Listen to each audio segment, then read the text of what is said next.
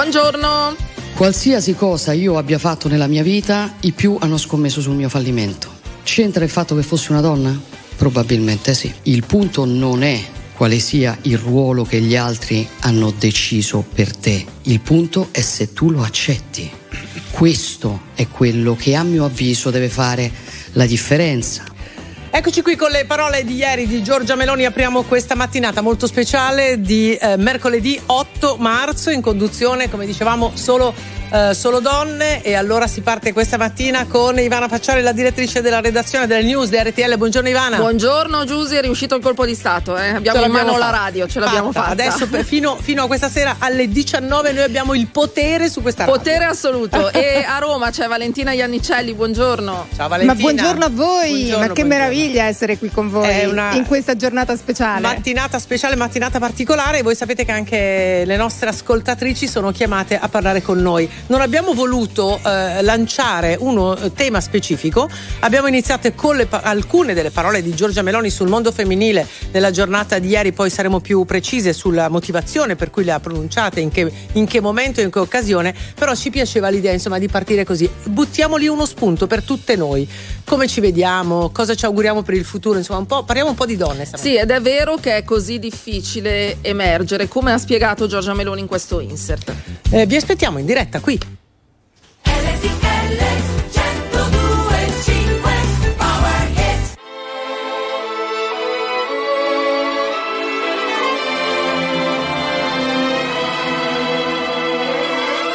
No need to hold it in. Go ahead and tell me. Just go ahead and tell me. I've never done you wrong. That look upon your face strikes me with a difference, highlights our distance, the minors in our song. The past remains, the blood resistance puts us on our mission to rewrite the code behind the wall. Someone is looking for remission. So why won't we cut the bad blood out all the way? Forget we ever knew. Restart from today to wash out for the reasons that hold us on the edge of the night. Why won't we cut the bad blood out all the way? Forget we ever knew.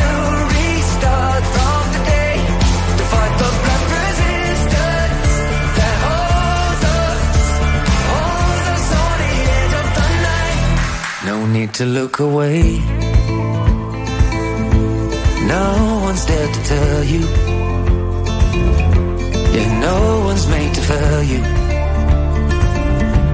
More manners in a song. The past remains, the blood resistance. It puts us on a mission to rewrite the code behind the wall.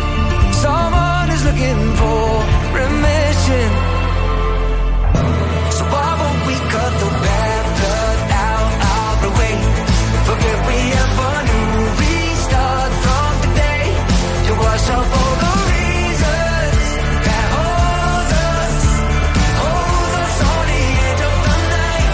Why won't we cut the bad blood out of the way? Forget we ever knew. Restart from today to fight the blood.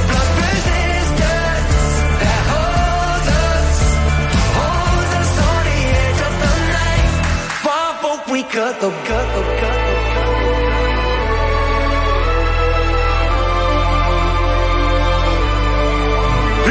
code behind the wall. Someone is looking for bad blood, bad blood. Why won't we cut the bad blood, bad blood? Bad blood, bad blood. Rewrite the code behind the wall. Someone is looking for bad blood, bad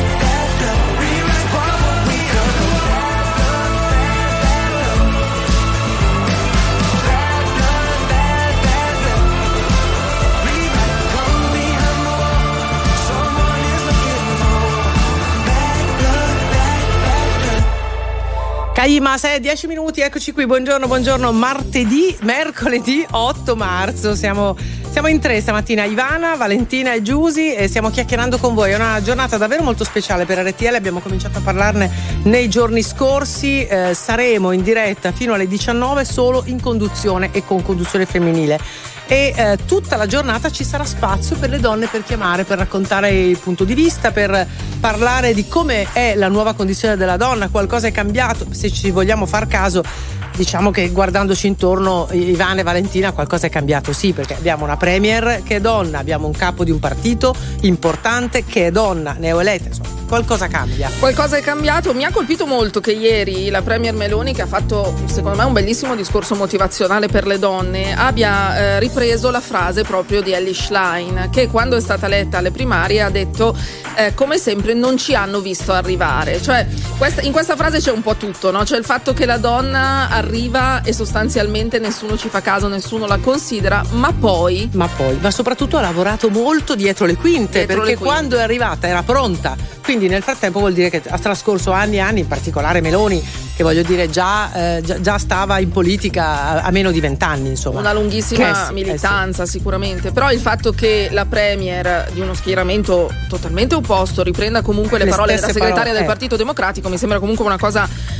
molto edificante. Le nostre ascoltatrici, noi speriamo ci possano aprire un ventaglio di possibilità, di pensieri sulle donne. Allora, qualcuna ha già scritto anche un po' critica, dicevi, no? Prima, direttrice. Sì, una signora dice: 10 anni che lavoro come collaboratrice sportiva, pulizia in una palestra, anche questa è l'Italia per le donne, poco spazio. Probabilmente poi qua si apre anche tutto un discorso sul lavoro, sulle possibilità che ci sono di lavoro e sul fatto che spesso, come in questo caso, il ruolo della donna sia comunque abbinato a una sorta di lavoro domestico, di accudimento, anche se poi devo dire che anche in questo senso siamo andati molto avanti, Valentina.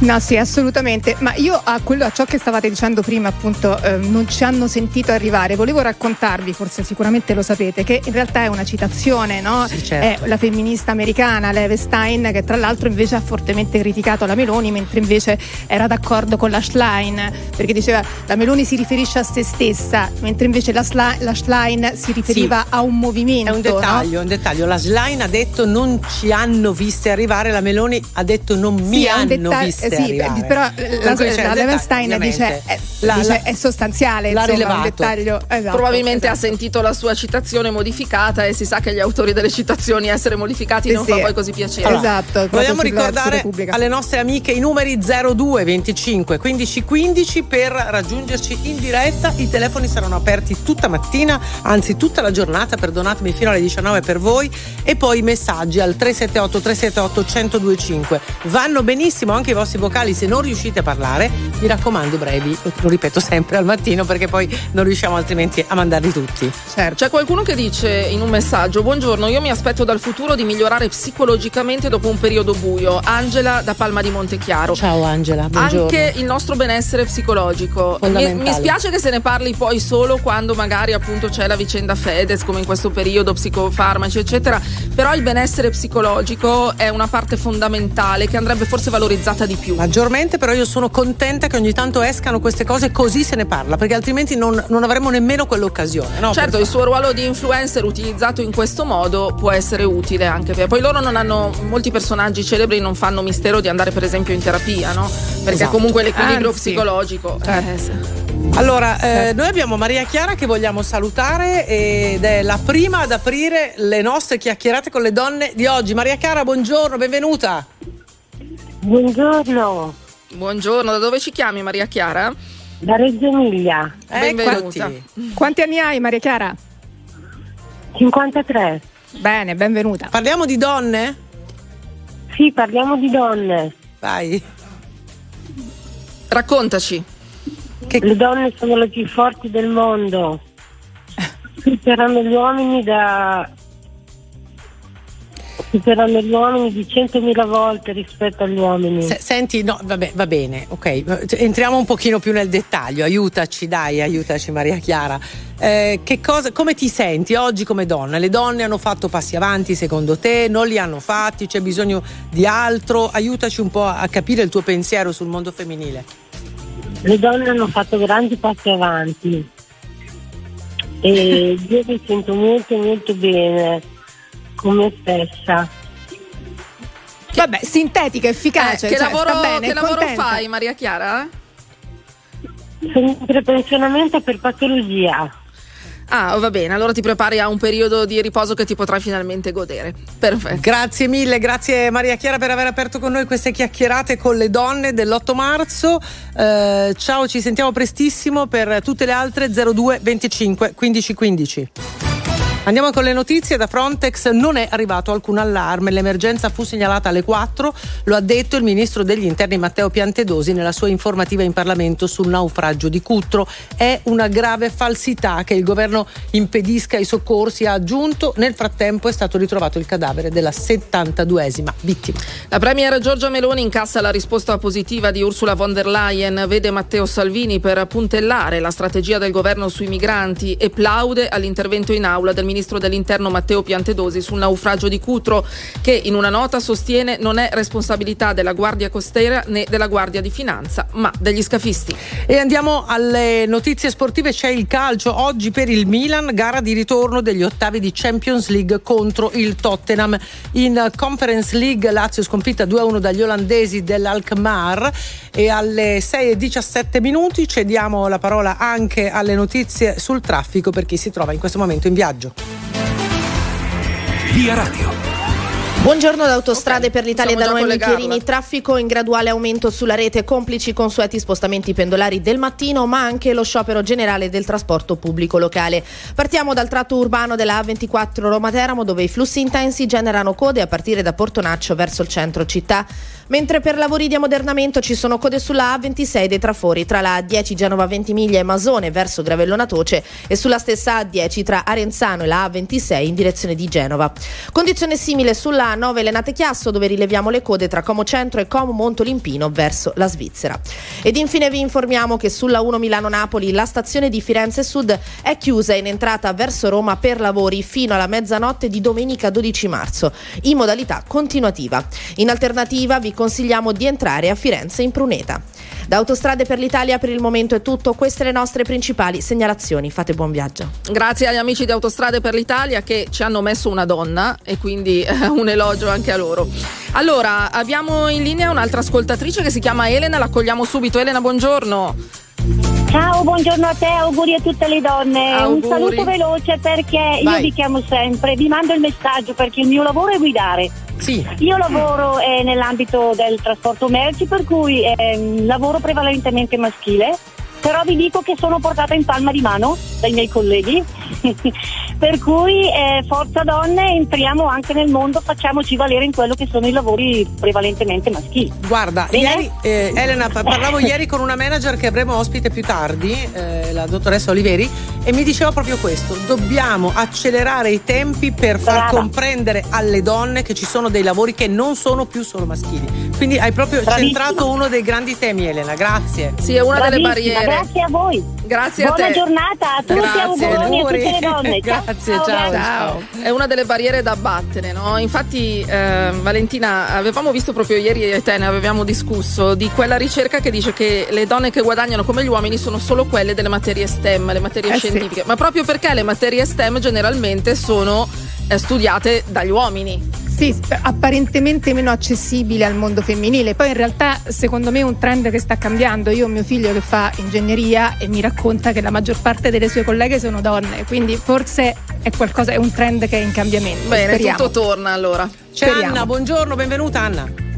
Sì, buongiorno a voi, ciao. Un abbraccio a tutte voi comunque. Grazie, auguri, intanto buona festa della donna anche a te.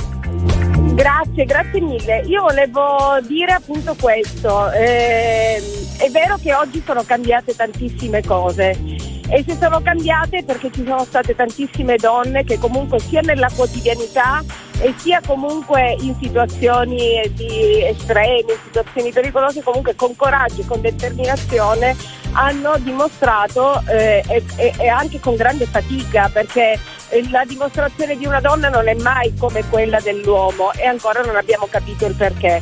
Comunque volevo sottolineare anche una frase molto bella che un giorno mi disse una persona, a proposito del fatto di rivolgersi al femminile, al maschile, tutte queste robe di genere così, che l'augurio più grande è quello che di genere non se ne parli proprio più, certo, nel senso che comunque siamo tutti degli esseri umani, siamo tutti delle persone, bisogna lavorare tutti allo stesso modo, non ci sono grandi fatiche per il sesso femminile o per il sesso maschile, ci sono le fatiche e le quotidianità che uno porta avanti. Ecco. Poi però sai che il linguaggio conta, diciamocelo onestamente, sì. Anna, il linguaggio conta. Se continuiamo a chiamare al maschile le donne che hanno ruoli magari apicali importanti, forse non va bene. No, questo va bene, però sottolineare sempre, anche se comunque è giusto farlo, cioè secondo me dà un accento in più su una cioè sul fatto di magari sottolineare questa cosa. Sì, è un po' come se fosse una ghettizzazione, no? Mi sembra di capire che tu intenda questo. Esatto, Anna, è giusto dare degli appellativi dei femminili e maschili in relazione ai ruoli, ma sottolinearlo sempre con questa puntualità, con questa veemenza a volte, secondo me dà proprio questa sottolineatura sempre comunque un pochino più evidente. Ecco, Anna, scusami, hai parlato di donne che ce l'hanno fatta, di donne che sono di ispirazione, ma ci vuoi fare un nome? Ma allora nella medicina tantissime hanno dato il loro contributo, è grande la Rita Levi Montalcini, che comunque anche in epoche non sospette, voglio dire, nel senso in cui il ruolo della donna era veramente, ma veramente ghettizzato, cioè poi studi anche di un certo tipo importanti, donne che comunque nella mafia hanno dato il loro coraggio con testimonianze anche nei confronti di mondi molto molto difficili da rompere, situazioni molto difficili da affrontare, donne che hanno dovuto rinunciare comunque alla loro vita, a determinate cose. Insomma, coloro che poi hanno fatto sì che il mondo femminile avanzasse magari un pochino più velocemente. Ieri, lo ricordiamo, Giorgia Meloni ne ha citate ben 18 di donne italiane, poi magari andremo a prendere qualche nome, perché adesso a memoria me ne vengono solo 2 o 3, ma sicuramente sono state citazioni importanti. Grazie mille naturalmente ad Anna. Valentina, abbiamo qualcosa di importante da dire a tutti i nostri ascoltatori, ovviamente. Sì. Che oggi è la radio delle donne, RTL 102.5. Esattamente, e saremo in conduzione sempre solo noi fino alle 19, come dicevamo, abbiamo preso possesso di questi microfoni e stiamo qua, non dimolliamo fino alle 19. Allora, partecipazione in diretta che invitiamo calorosamente di tutte voi, chiamateci allo 02 25 15 15, sarà un racconto semplice e complicato, forte e fragile, ordinario e straordinario, divertente ed emozionante, così come siamo, e sapete che quando ci prendiamo gusto potremmo non smettere più di parlare. Oggi RTL 102.5 è donna, quindi naturalmente anche il buona festa a tutte noi, da parte di tutte noi che siamo da questa parte del microfono. Una caratteristica di noi donne è che riusciamo a fare più cose contemporaneamente, ci sarà un motivo, vero? RTL 102.5.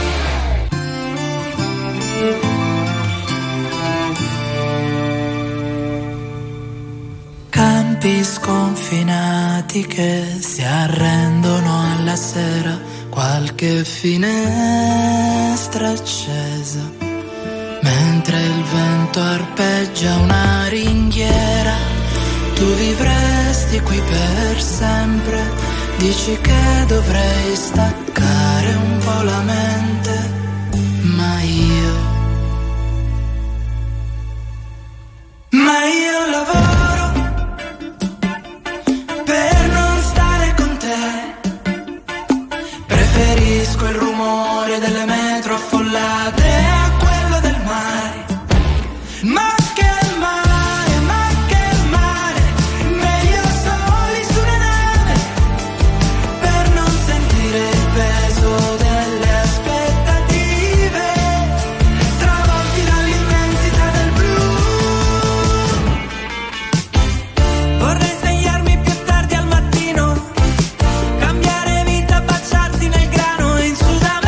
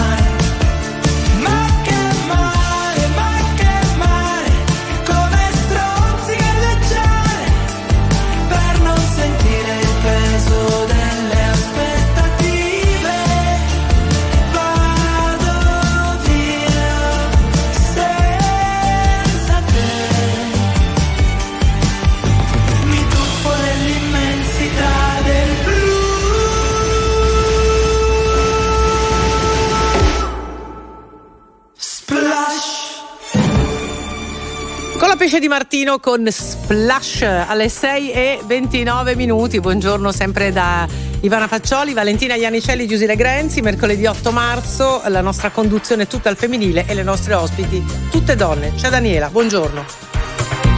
Ciao, buongiorno e auguri a tutte le donne. Daniela, auguri a te, benvenuta. Da dove ci chiami? Da dove ci senti? Da Pordenone.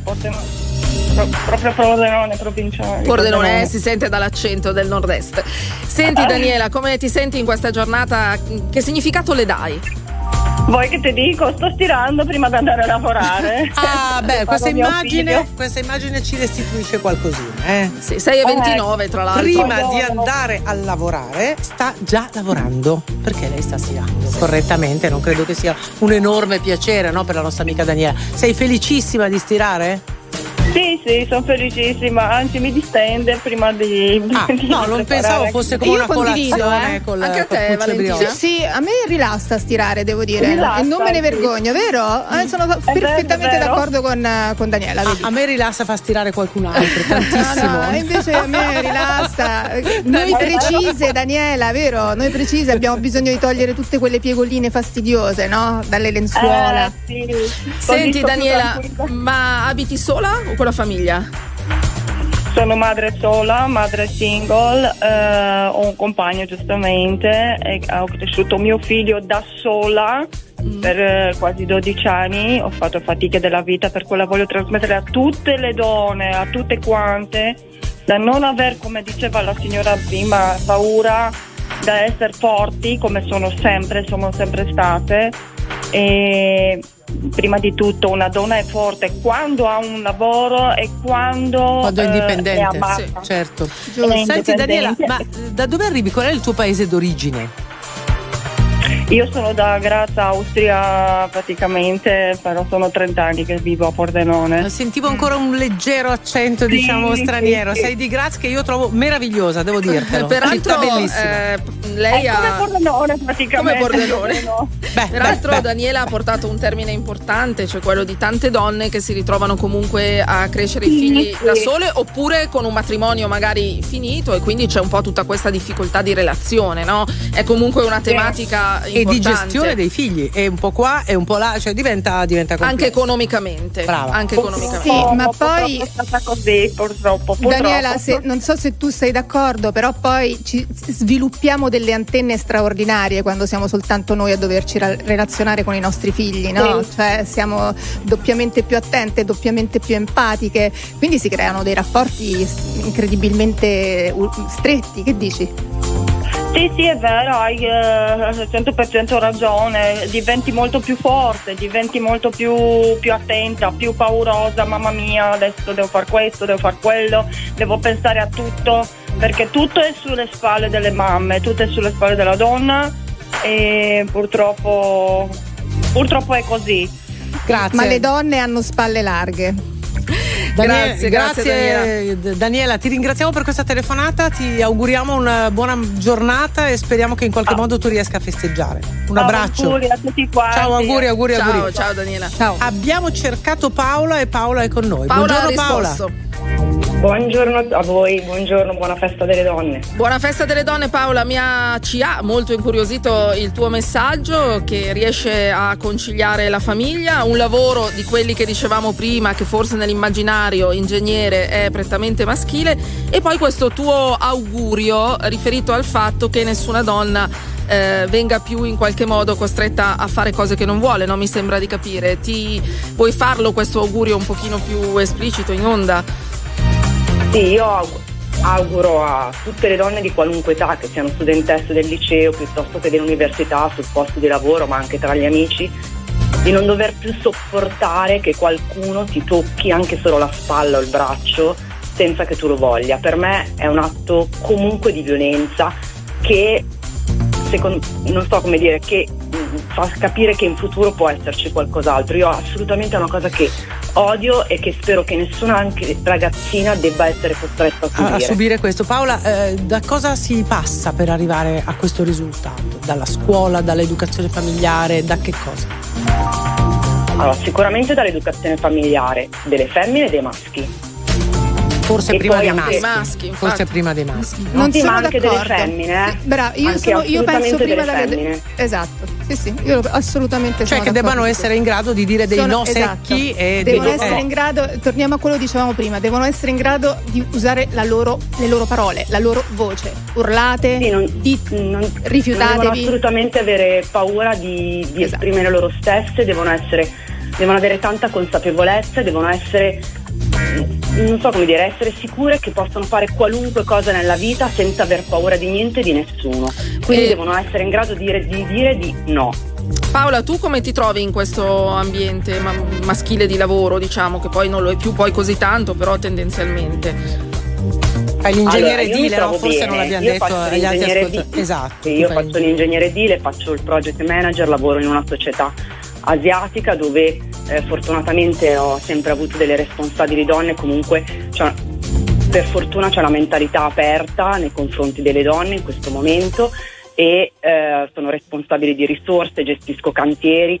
Io mi trovo bene nel mondo maschile, ho fatto ingegneria edile, quindi io dico sempre che ho convissuto con 5 uomini per tanti anni perché erano i miei compagni di corso e in cantiere mi trovo bene, ma c'è sempre qualcuno, sempre fortunatamente più in là con l'età, perché molto probabilmente per le giovani generazioni altra mentalità. Esatto, retaggio di persone con un po' più anni, che diciamo che butta lì la battutina, questo dici?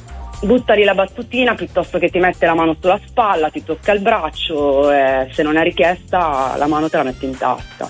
Sì, lo sentiamo molto. Paola molto decisa. Molto davvero. Decisa e la ringraziamo. Grazie davvero. Grazie, Paola per i tuoi messaggi di oggi. Buon lavoro, a presto. Grazie, a presto. Ciao.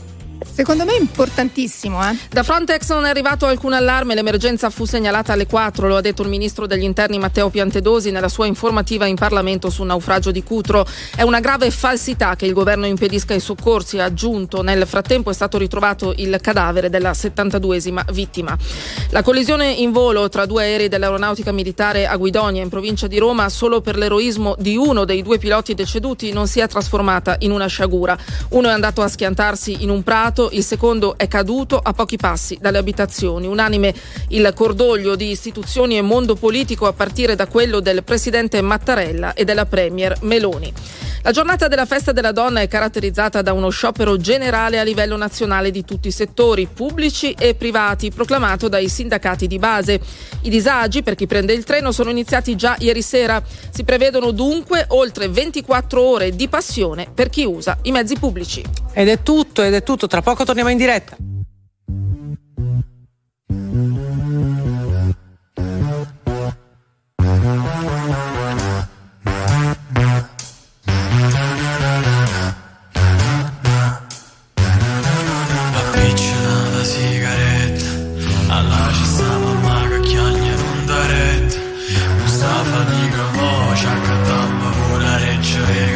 Sono cresciuto in mezzo a via, saccio che la gomma spenta. Un guaglione lo sistema, muovo sistemata cosa. In mezzo a via è meglio a te ne fierro, a penale rosa, vado messa carcerata. Sono l'omme caschi e facevo e mana quella che lo me fratta. E mi fa male il coro, sai pure tu. Non ci vaga a scuola, no ma non ci vaga più. Acchiappa una caiola con un guide fu. Non posso fare più, non ti preoccupavo io, giusto mare forte, la rete sbarra sotto cielo, giusto mare forte, non ti preoccupavo io, giusto mare forte, la rete sbarra sotto cielo, giusto mare forte.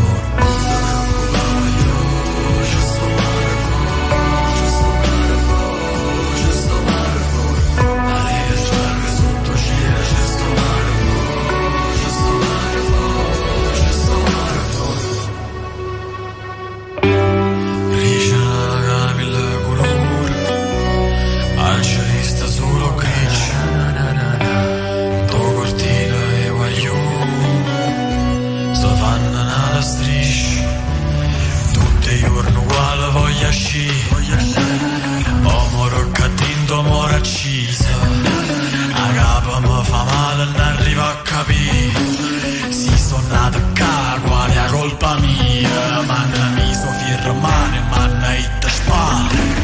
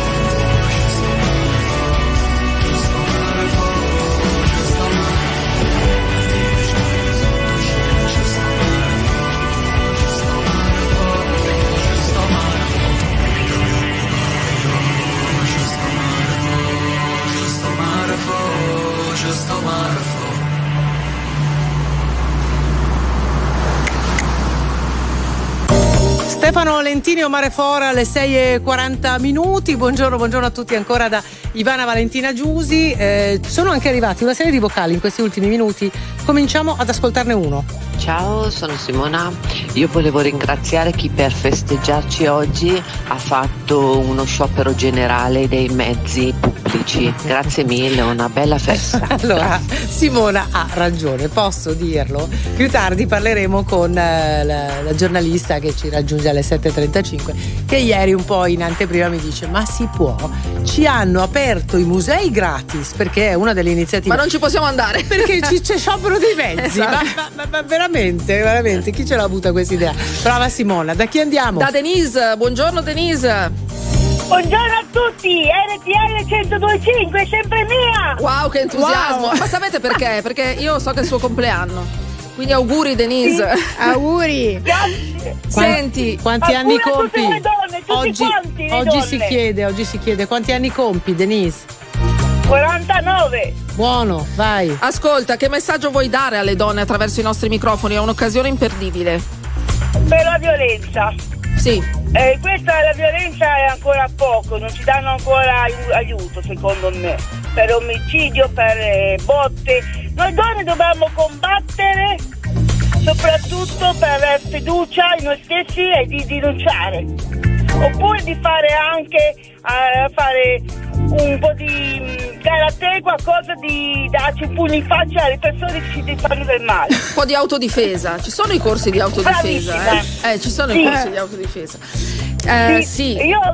C'è ancora tanta strada. Volevo dire grazie a mio marito, perché lui è il mio grande uomo della mia vita, unico uomo della mia vita, che mi ha insegnato a crescere me stessa. Oltre a fisico, ma mi dà anche personalmente come persona. Cioè, quindi degli uomini che valgono e che vanno bene in questo mondo e che ci trattano bene ci sono, stai dicendo? Sì, certo. Mi sopporta anche tanto. Comunque è consapevole. Su una cosa bisogna dare ragione a Denise, sul fatto che tutto il capitolo del femminicidio, chiaramente avete visto ancora ieri questo carabiniere che ha ucciso il nuovo compagno dell'ex moglie, poi ha ferito lei gravemente. C'è stato un omicidio-suicidio l'altro ieri a Trieste. Non manca giorno in cui noi giornalisti non diamo questo tipo di notizie, per cui assolutamente la strada da fare è tanta. Bisognerebbe interrogarsi poi su cosa bisogna fare. Grazie Denise. Ciao Denise. Ciao a tutti. Ciao, buona festa della donna e tanti auguri naturalmente.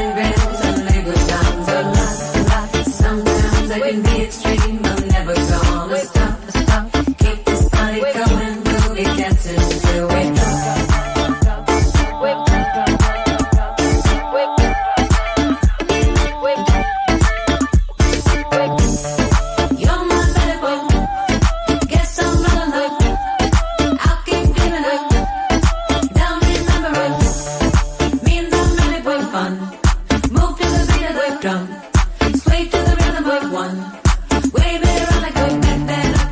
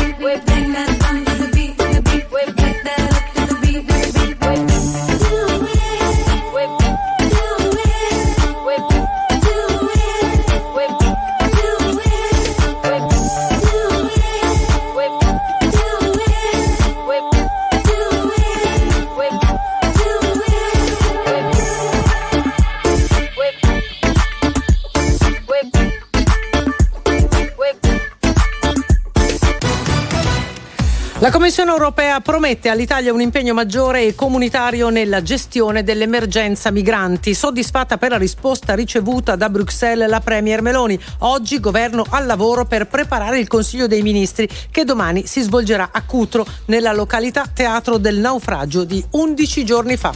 Era fuggito in Austria il quarto presunto scaffista considerato dalla procura di Crotone uno dei responsabili della traversata da Smirne all'Italia e anche colui che ha abbandonato l'imbarcazione nei pressi della costa senza prestare soccorso ai migranti. È stato arrestato. Oggi 8 marzo è la giornata internazionale della donna. Questa mattina celebrazioni in Quirinale con Mattarella e Giorgia Meloni. Il fatto di essere sottovalutate è un grande vantaggio perché spesso non ti vedono arrivare, afferma la Premier. La sfida è arrivare a nominare in una società partecipata statale la prima amministratrice delegata, aggiunge Meloni. Bene, queste le parole di Giorgia Meloni e noi torniamo invece alle nostre ascoltatrici. Allora, abbiamo un vocale, sentiamo.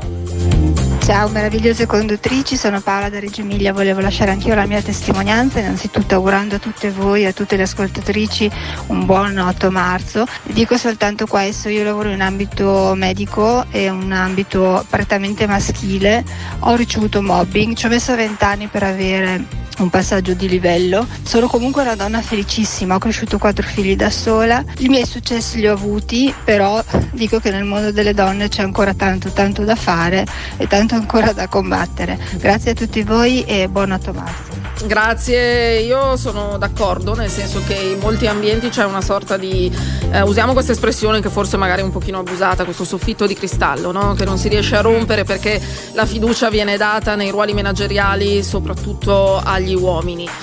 Non è il caso di RTL 102.5 dove abbiamo tante donne responsabili di settore, però comunque nel mondo in generale è così.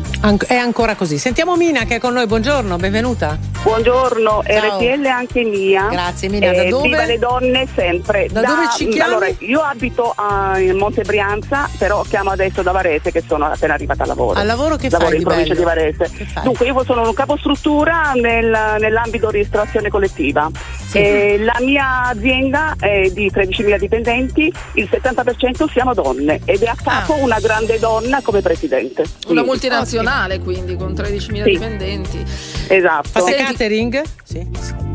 Sì, tutto, sì, un po' tutto, ristorazione collettiva, scolastica, ospedaliera, un po' in tutto. Senti, siamo anche Mina, all'estero, quindi. Al di là del lavoro, se tu dovessi fare un bilancio del tuo essere donna nel mondo oggi, nel 2023?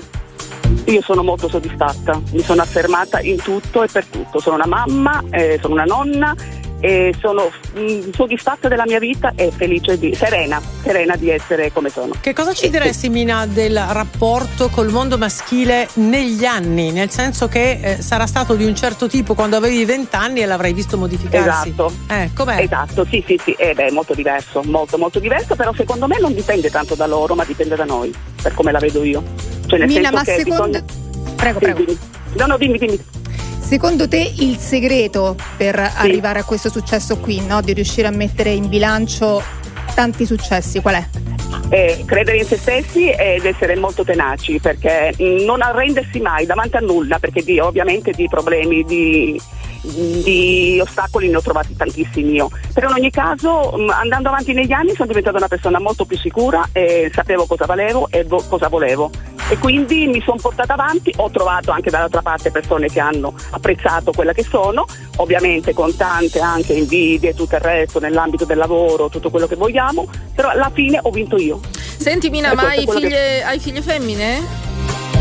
Sì, ho una figlia femmina di 38 anni che fa l'insegnante, ha dei bellissimi bambini, è sposata da tanto tempo, anche lei, e in ogni caso io adesso il mese prossimo compio 60 anni e 43 anni di matrimonio lo stesso giorno, quindi vuol dire che mi sono sposata una bella energia, ti sentiamo. Di 17 anni, ma brava. All'età di 17 anni. Sei fantastica Mina, ci dai una carica stamattina, bravissima. Grazie di cuore. Un figlio di 41 anni e viva la vita e viva le donne sempre. Grazie Mina, ti abbracciamo, ascoltiamo un vocale. Buona giornata, io volevo dire che le donne hanno fatto grandi passi rispetto al passato, che erano succubi degli uomini, dovevano fare solo quello che diceva il marito e in casa erano anche costrette a stare in casa, mentre adesso la donna è molto più libera e molto più indipendente rispetto a tanti anni fa. Però c'è anche un'altra cosa da dire, che sul lavoro dicono tanto per le donne e rispettare le donne, però la donna deve sempre combattere contro gli uomini,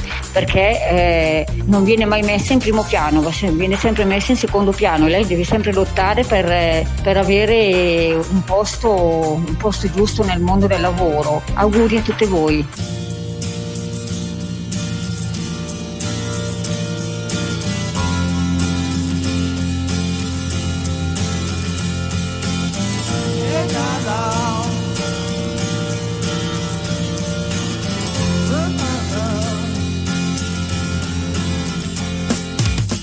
Didn't know what time it was, the lights were low, oh, oh. I leaned back on my radio, oh, oh. Some cat was laying down some rock and roll, that is all he said. Then the loud sound, it seemed to fade, came back like a slow voice on a wave of fate. That were no DJ, that was hazy cosmic jive. There's a starman waiting in the sky. He'd like to come and meet us, but he thinks he'd blow our minds. There's a starman waiting in the sky. He's told us not to blow it, 'cause he knows it's all worthwhile. He's over. Let the children lose it. Let the children use it. Let all the children do get.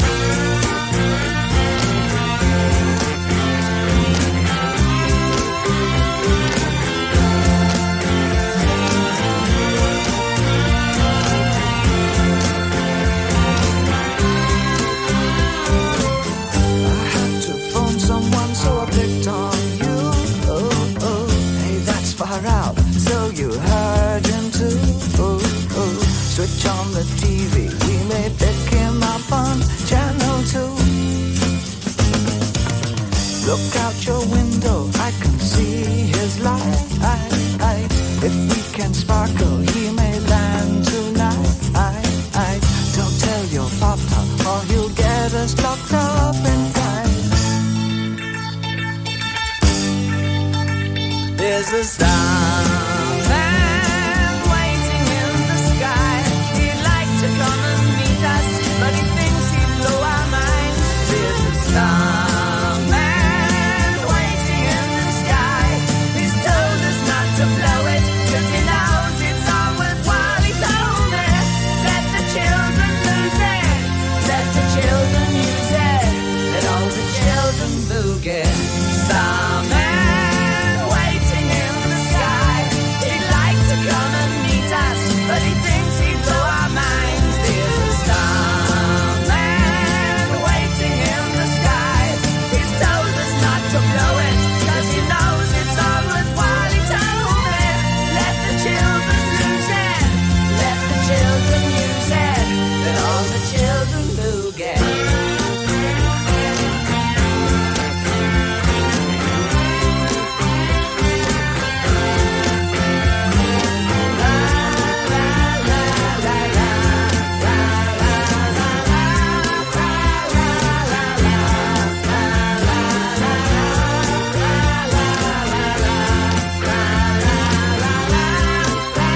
David Bowie con Starman alle 6:55. Eccoci qui pronti ancora con le nostre amiche ascoltatrici al telefono e ci raggiunge Irene, buongiorno. Ciao. Allora, ciao. Tu ci sembra di capire che sei una voce, la prima, un po' critica nei confronti della festa della donna, raccontaci. Ma io sono mi piace una festa che secondo me intanto non andrebbe festeggiata con tutte queste smancerie eccetera eccetera, e poi è una festa a cui non credo, nel senso che secondo me la maggior parte delle donne pensano a sé, e quando si trovano a lavorare in team con altre donne fanno il possibile per mettersele sotto i piedi, soprattutto se hanno un ruolo dirigenziale. Questa è una realtà sinceramente che io vivo. Hai un ruolo dirigenziale anni. Tu? No, io purtroppo non ho un ruolo dirigenziale, ma ho sempre avuto delle donne come responsabili. Ma mi hanno messa sotto i piedi, non mi hanno pensata, mi hanno compromesso la mia carriera lavorativa proprio perché loro volevano emergere, ma ancora oggi vivo questo tipo. Di che ambito parliamo? Di che settore parliamo? Io lavoro in un ente pubblico, sinceramente. Vabbè. Senti, ma mi dispiace, ma questa cosa qua negli enti pubblici, negli enti statali, quello che sia, non entra purtroppo, quindi secondo me questa festa io non la vivo, non ero tanti anni che non la vivevo, un po' la ragazzina che era un po' forse ingenua. Irene, scusami, quindi secondo te in tutto l'ambito della pubblica amministrazione c'è ancora una vetero-organizzazione molto maschilista? Mi sembra di capire che questo sia il tuo pensiero. Assolutamente sì. Assolutamente. Ecco, sì. Non ti senti di circoscrivere la tua situazione alla tua situazione, perché sappiamo che non è così dappertutto nella pubblica amministrazione. Diciamo che il tuo è un caso, o tu lo vivi in questo modo. Ma veramente voi dite così? Non diciamo non so, noi così, cioè, guarda, tra 3 minuti avremo migliaia di messaggi che dicono l'opposto di quello che dici tu. Io sinceramente me lo auguro. Sinceramente la realtà che vivo io è proprio completamente opposta ed è molto pesante, credimi. Però capisci che non si può generalizzare su tutto il settore, stiamo parlando di milioni di lavoratori. Per carità, non voglio generalizzare, ma ma noi capiamo il tuo disagio, perché l'hai raccontato e sicuramente l'hai vissuto. Certo, poi ci saranno anche un altro tipo di esperienza, però nel momento in cui tu lo racconti così, evidentemente si capisce che è una cosa che ti ha fatto soffrire, e quindi questo lo capiamo. Che ancora ti prova e ti fa soffrire. Grazie mille per la tua chiamata, Irene, una buona giornata. Ciao Irene. Ciao. C'è Cosetta per l'ultima di questa prima ora. Cosetta, buongiorno. Buongiorno, RTL è anche mia e vive le donne, perché noi donne dobbiamo tirare fuori tutto il coraggio che abbiamo, perché non possiamo sempre farci sottovalutare, perché dove c'è una donna c'è coraggio, e se c'hai bisogno di andare in un porto, in un ufficio, c'è una donna ti aiuta. Brava, ecco, Cosetta. Messaggio contrario. Da dove chiami, Cosetta? Fiorenzuola d'Arda, in provincia di Piacenza. Ah sì, infatti. Ascolta, la tua esperienza di donna, proprio personale, oggi ti senti di festeggiarla?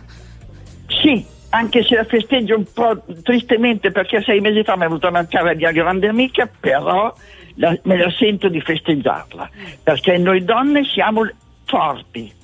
E le auguro di augurare a tutte le donne, di quelle che stanno soffrendo con la guerra, quelle donne che sono ancora schiave di oggi, di quei bastardi, di quegli uomini. Scusate, lasciatemelo dire. È molto decisa, molto gagliarda decisa questa mattina la nostra Cosetta. Grazie per la tua partecipazione, grazie. Oggi davvero voce a tutte le donne. Grazie Cosetta, un abbraccio. Grazie a voi. Ciao, buona festa della donna. Allora si conclude qui questa prima ora, continuate a telefonare, a prenotarvi, perché sarà così anche nelle ore successive, e a pochi secondi dalle 7 siamo pronti anche con le ultime news.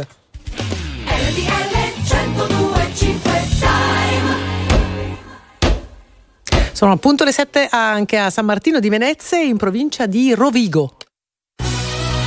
RTL 102.5 Giornale Orario. Buona giornata da Maria Paola Raiola. Era fuggito in Austria il quarto presunto scafista del naufragio di Cutro, rintracciato ed arrestato nelle scorse ore. Si tratta di un turco di 28 anni. Intanto ieri, in un'informativa urgente in Parlamento, il ministro degli Interni Matteo Piantedosi ha difeso la linea di intervento del governo, senza però convincere le opposizioni. Ascoltiamo Alberto Sciapparoni.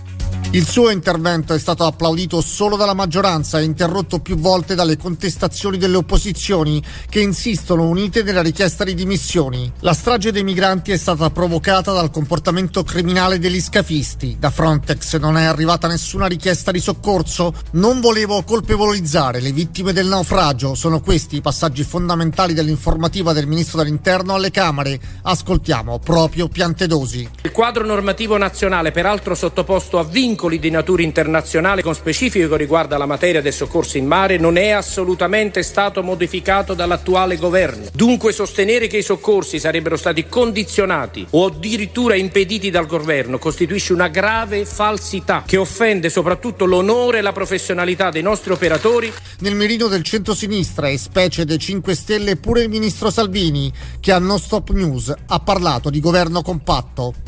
La giornata internazionale della donna sarà celebrata oggi con diverse iniziative istituzionali, tra cui una cerimonia al Quirinale con il Presidente della Repubblica Sergio Mattarella e la Presidente del Consiglio Giorgia Meloni, che già nella giornata di ieri ha voluto lanciare una sfida, porre un obiettivo. Ascoltiamo quale.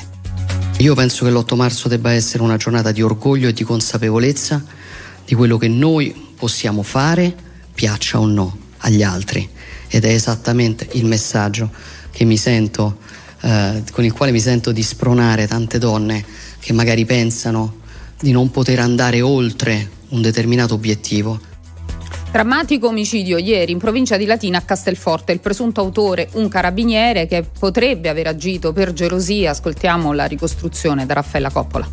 Ha ucciso il direttore di un albergo, Giovanni Fidaleo, quindi ha ferito gravemente la donna con cui avrebbe avuto una relazione, ma che l'omicida forse sospettava si frequentasse anche con la vittima, e poi è fuggito, ma dopo qualche ora si è fatto arrestare. Protagonista un carabiniere di 58 anni, Giuseppe Molinaro, in servizio in una stazione dell'Arma del Casertano, che è stato fermato dalla procura di Santa Maria Capua Vetere per omicidio e tentato omicidio. È accaduto ieri nel pomeriggio a Castelforte in provincia di Latina. Il militare dopo il fatto si è diretto verso il Casertano, fermandosi da un amico a Teano, cui ha raccontato ciò che aveva commesso facendo contattare i colleghi.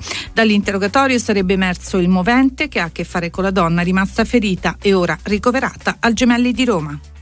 Sarebbe stato un gruppo pro-Ucraina a sabotare i gasdotti Nord Stream lo scorso anno. Questa è la ricostruzione del New York Times, che cita anche alcune fonti americane. Intanto le forze russe annunciano di aver preso la parte orientale della città di Bakhmut. Voltiamo ancora pagina nell'andata degli ottavi di finale di Conference League. Siamo al calcio. La Lazio si fa battere 1-2 all'Olimpico dagli olandesi dell'AZ Alkmaar. Stasera alle 21 tocca al Milan, impegnato a Londra contro il Tottenham per il ritorno degli ottavi di Champions. È tutto, meteo e viabilità. Previsioni del tempo. Una buona giornata da Sofia Inglese di Trebi Meteo. Nelle prossime ore ancora condizioni di variabilità sul versante tirrenico, con qualche possibile fenomeno specie sul levante ligure e tra Campania e Lazio. Al nord condizioni di variabilità ma senza precipitazioni significative. Temperature in rialzo nei valori massimi, con clima mite e gradevole nelle ore centrali della giornata, punte anche di 20 gradi all'estremo sud. Tutti i dettagli sull'app di Trebi Meteo. Via Radio. Buongiorno da Autostrade per l'Italia, da Noemi Pierini. Traffico in aumento sulla rete, complice anche lo sciopero generale del trasporto pubblico locale. Partiamo dal versante est della capitale, nello specifico dal tratto urbano della A24 Roma-Teramo, dove i flussi intensi generano code a partire dall'inizio della Complanare verso il centro città. Così come sulla diramazione di Roma Sud, con code tra Torrenova e il grande raccordo anulare verso quest'ultimo. Traffico intenso anche sulla A4 Milano-Brescia, dove segnaliamo le code sia tra Monza e Viale Certosa verso Torino, code queste che si percorrono in circa 20 minuti, che tra Pero e Cormano verso Brescia. Mentre per lavori di ammodernamento segnaliamo le code sulla A26 dei Trafori, sia tra la 10 Genova Ventimiglia e Masone verso Gravellona Toce, che tra Ovada e Masone in direzione opposta, dunque verso Genova. Situazione analoga sulla A10, con code tra Varazze e la A26 in direzione del capoluogo ligure. Da Autostrade per l'Italia per il momento è tutto, guidate con prudenza. Grazie Noemi, non c'è altro al momento, a più tardi. Il prossimo giornale orario fra meno di un'ora. Perché le notizie prima passano da noi. RTL 102.5. Very Normal People. RTL 102.5. Power Hits.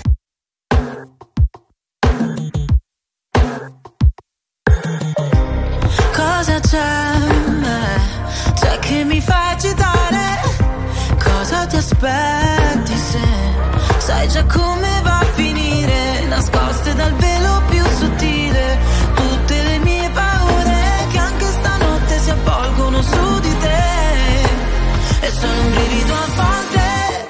Ma sto periodo non è facile, tu vuoi una donna che non c'è, e se ci pensi il nostro amore fatto appena, ma già finito male. E se a quest'ora mi cerchi, perdonami, dimmi come mai. Baby, nei fulmini con gli occhi lucidi, che rumore fa il silenzio alla fine di tutte le nostre telefonate interrotte. Sapessi dirti basta, ma fuori danza. Per me le cose sono due, lacrime mie o lacrime tue, le cose sono due, due, e solamente tu, una coltellata ogni parola, solamente io, nei discorsi sulla bocca della gente, forse per tardi adesso, ma lo rifarei lo stesso, con gli stessi errori lo rifarei, che se ci pensi il nostro amore tua pena, ma già finito male. E se a quest'ora mi cerchi, perdonami, dimmi come mai. Baby, nei fulmini con gli occhi lucidi, che rumore fa il silenzio alla fine di tutte le nostre telefonate interrotte. Sapessi dirti basta, ma fuori danza. Per me le cose sono due, lacrime mie o lacrime tue, le cose sono due, due, ah, ah, se il vino che mi ubriaca, la mia nota stonata, parolacce sotto casa, ah, ah, ah, in questa notte amara, dagli occhi cade il Niagara, mi accorgo ancora di te. E se a quest'ora mi cerchi, perdonami, dimmi come mai. Baby, nei fulmini con gli occhi lucidi, che rumore fa il silenzio alla fine di tutte le nostre telefonate interrotte. Sapessi dirti basta, ma fuori danza. Per me le cose sono due, lacrime mie o lacrime tue, le cose sono due. Per me le cose sono due, lacrime mie o lacrime tue, le cose sono due.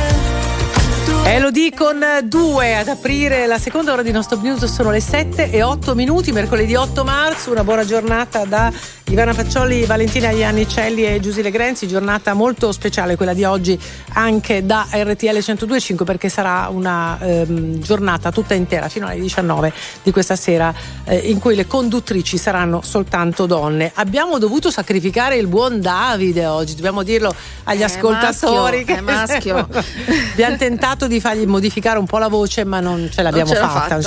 Secondo me si è alzato lo stesso a leggere i giornali. No, è uscito, è andato a comprarli e se li sta leggendo e se la sta ridendo alla grande, ma noi cominciamo, anzi lo salutiamo se ci stesse seguendo naturalmente, una buona giornata anche a Davide Giacalone che tornerà regolarmente domani. Allora andiamo sui quotidiani, sui due quotidiani del gruppo Gedi, entrambi, che hanno deciso di aprire con delle sovraccoperte, cioè prima della pagina principale hanno pubblicano delle pagine entrambi dedicate alla donna, devo dire con scelte molto diverse, perché Repubblica pubblica una quantità incredibile di foto di donne più o meno grandi, proprio come dimensioni. La più grande in assoluto è quella della Schlein, più grande anche di quella della Meloni.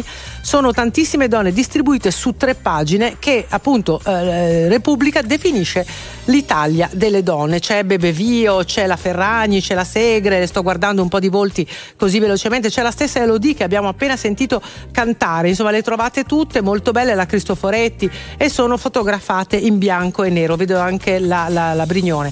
Insomma sono le donne che secondo Repubblica starebbero facendo cambiando l'Italia, tant'è vero che poi l'altro titolo su pagina 2 è cambiato il vento del potere. Poi invece sulla primavera di Repubblica ci andiamo tra pochissimo, certo, con la direttrice, con te Ivana.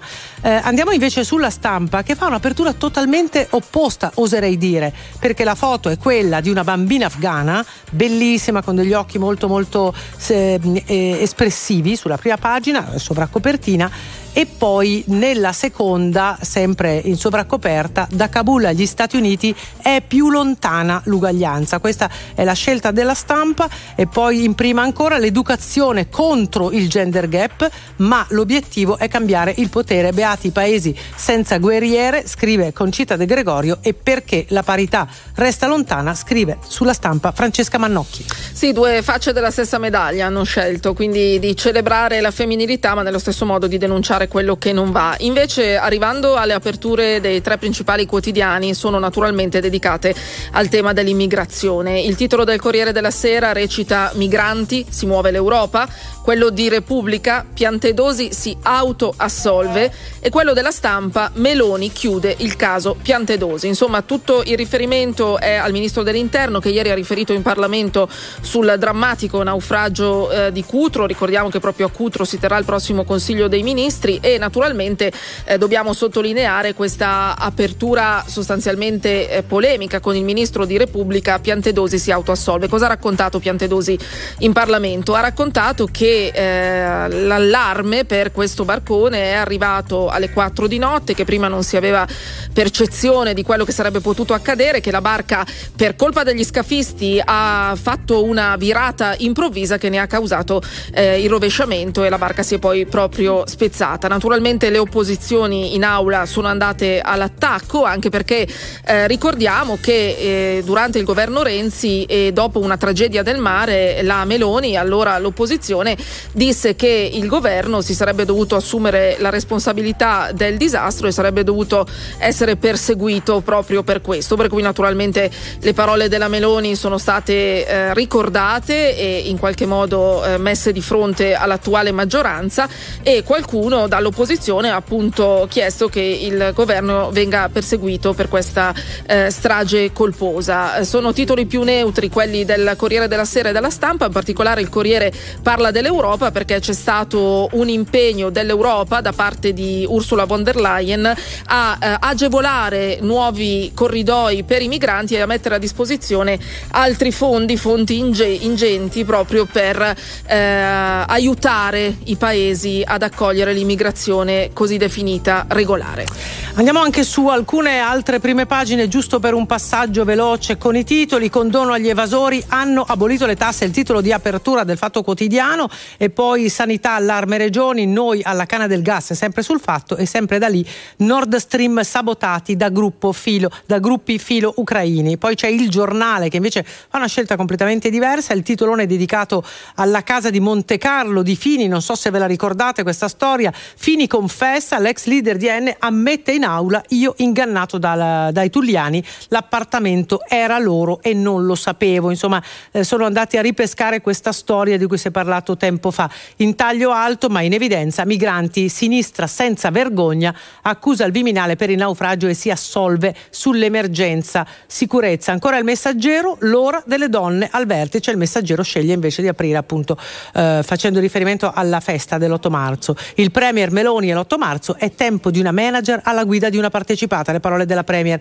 gli interventi di Severino, Carfagna, Goitini e Salis: conquiste non casuali, si punti sul merito. Tornando al Giornale, Fini confessa, questo titolo d'impatto. Fini appunto si è presentato in aula per riferire sulla storia di questo appartamento di Monte Carlo, che ricordiamo fu un'eredità della contessa Colleoni per Alleanza Nazionale e fu acquistato a un prezzo di grande favore da Fini e poi rivenduto con un ingente guadagno. Sostanzialmente Fini, la cosa forse più curiosa, attribuisce la totale responsabilità ai Tulliani, alla non famiglia, al Tulliani, quindi famiglia, sia sì. Al cognato, con cui comunque ha tagliato i rapporti da allora, sia la compagna, attuale compagna, madre delle sue ultime due figlie, e quindi insomma ha deciso di ammettere che gli hanno mentito. Anche la compagna gli ha mentito su questa casa. Succede a volte, accade. Su quelle cose inconsapevoli, no? Vogliamo sentire il titolo anche della Gazzetta dello Sport? Allora, eccoci qua, pronti. La Gazzetta dello Sport è dedicata fondamentalmente all'incontro di stasera in Champions, Champions. A Londra alle 21 il Milan sfiderà il Tottenham e quindi il giornale titola Milan il re sei tu, una gara che vale la stagione contro il Tottenham, parte dal gol di vantaggio del 2012, il diavolo non entra nelle 8 grandi, quindi insomma grande aspettativa stasera alle 21, mi raccomando tutti collegati, almeno quelli che fanno parte di quell'idea là. Dopodiché il taglio basso invece è dedicato ad Allegri, spiraglio per la Juve, naturalmente si parla di tutte le vicende giudiziarie che hanno riguardato in questo periodo la Juventus che ben conosciamo, e laterale la Lazio che ha incontrato gli olandesi della Z e che dovranno recuperare proprio perché ieri effettivamente la partita è andata malino. Ha perso 2-1, esattamente. Grazie naturalmente Valentina per le notizie sportive. Ancora due righe che arrivano dalle pagine del Sole 24 Ore, quindi economiche, perché ci sono due temi che riguardano molti di noi. Il primo è super bonus, ipotesi rinvio per le villette, insomma di questo super bonus, da questo super bonus ancora non se ne esce perché non è ancora stato definito tutto. E poi in taglio alto, per chi si è appassionato nel tempo di criptovalute, scrive il Sole 24 Ore, in arrivo regole e controlli UE su moneta e attività blockchain. Vorrei andare anche sull'apertura del Sole 24 Ore. Il titolo è così: boom di armi e del gas liquido, le due facce della guerra per gli USA. Allora voi sapete che la condizione degli Stati Uniti nell'ambito del contesto di questa guerra è vista in modo duplice, quindi coloro che difendono la democrazia e coloro che in qualche modo ne hanno tratto un vantaggio economico. Infatti i dati del Sole 24 Ore dimostrano che gli Stati Uniti hanno sostanzialmente svuotato i propri arsenali a favore dell'Ucraina e quindi ci sarà un boom della realizzazione di nuove armi, e poi hanno con il gas hanno fortificato il loro rapporto con il mercato europeo, che ora si rivolge a loro e non alla Russia per avere il gas. Quindi insomma questa doppia faccia economica della guerra non solo per l'Ucraina e la Russia ma anche per gli Stati Uniti, e che viene messa in evidenza dal Sole 24 Ore. Sono le 7:18, tra poco riapriamo le linee, anzi subito 02 25 15 15, ve lo ricordiamo, questa è una giornata in cui le nostre ascoltatrici sono protagoniste, aspettiamo le vostre telefonate, i vostri pensieri sulla festa della donna, sulla situazione della donna nel 2023, su cosa vi aspettate, su cosa può fare il nostro tempo per le donne. Aspettiamo le vostre chiamate, subito la viabilità. Via Radio. Buongiorno da Noemi Pierini e da Autostrade per l'Italia. Traffico ancora in aumento sulla rete, complice anche lo sciopero generale del trasporto pubblico locale. Partiamo dal versante est della capitale, nello specifico dal tratto urbano della A24 Roma-Teramo, dove i flussi intensi generano code a partire dall'inizio della Complanare verso il centro città, così come sulla diramazione di Roma Sud con code tra Torrenova e il grande raccordo anulare verso quest'ultimo. Traffico intenso anche sulla A4 Milano-Brescia, dove segnaliamo le code sia tra Monza e Viale Certosa verso Torino, code queste che si percorrono in circa mezz'ora, che tra Pero e Cormano verso Brescia. Mentre per lavori di ammodernamento ci sono code sulla A26 dei Trafori tra Ovada e Masone in direzione di Genova, situazione questa che ritroviamo sulla A10 Genova Ventimiglia con code tra Varazze e la stessa A26 verso Genova e tempi di percorrenza di circa 25 minuti. Da Autostrade per l'Italia per il momento è tutto, guidate con prudenza. Alle 7:19 torniamo in diretta mercoledì 8 marzo, stavamo dicendo, e quindi adesso diamo spazio anche alle telefonate delle nostre ascoltatrici. Sarà così un po' tutta la giornata. Nel frattempo noi rimaniamo con i quotidiani sotto gli occhi, perché insomma magari c'è qualche pezzo, qualche articolo, qualche incipit da sottoporre ai nostri ascoltatori e ascoltatrici proprio in questa giornata. Ricordo anche che c'è tutto il discorso di Giorgia Meloni, che di fatto oggi è stato ripreso da tutti i quotidiani, ma non ne abbiamo parlato perché non è così in evidenza. Diciamo che Piantedosi ha un po' oscurato, no? Questa... Sì, anche perché la Premier Meloni ieri si è occupata anche di ricordare che la maggioranza sul caso Piantedosi è unita. Ieri proprio in Non Stop News abbiamo avuto ospite il vice premier e ministro dei trasporti Matteo Salvini, che ha assicurato che questa vicenda di Piantedosi non ha causato crepe nella maggioranza, e così insomma Ci tiene a far sapere anche Giorgia Meloni, che ieri alla vigilia dell'8 marzo ha tenuto un discorso, direi ispirazionale, motivazionale per le donne. Sì, vero. Abbiamo sentito una parte proprio all'inizio di trasmissione in cui ha raccontato le proprie difficoltà di arrivare dove è arrivata, pur essendo donna, e assolutamente poi ha invitato le donne a non accettare ruoli che le sminuiscono. Dice la prima cosa la dovete fare voi, non ci state, non accettate. Cominciate a dire qualche no di più di quello che fate ora. Non vi sottovalutate. Soprattutto. C'è Cristina, buongiorno, benvenuta, grazie per aver chiamato. Ciao Cristina. Auguri a tutte le donne. Auguri a te. Auguri. Cristina, da dove ci chiami? Io chiamo da Rovetta, in provincia di Bergamo, e volevo solo dire questa piccola cosa. Auguri alle donne sì, ma i veri auguri si potranno fare quando non ce ne sarà più bisogno di farci gli auguri, perché non saremo più discriminate sotto parecchi ambiti nei quali adesso lo siamo ancora. E una cosa che mi fa veramente girare le scatole sono le quote rosa. Mamma mia, se non le sopporto. Ma mi devi mettere lì solo perché sono donna? Ma no, senti.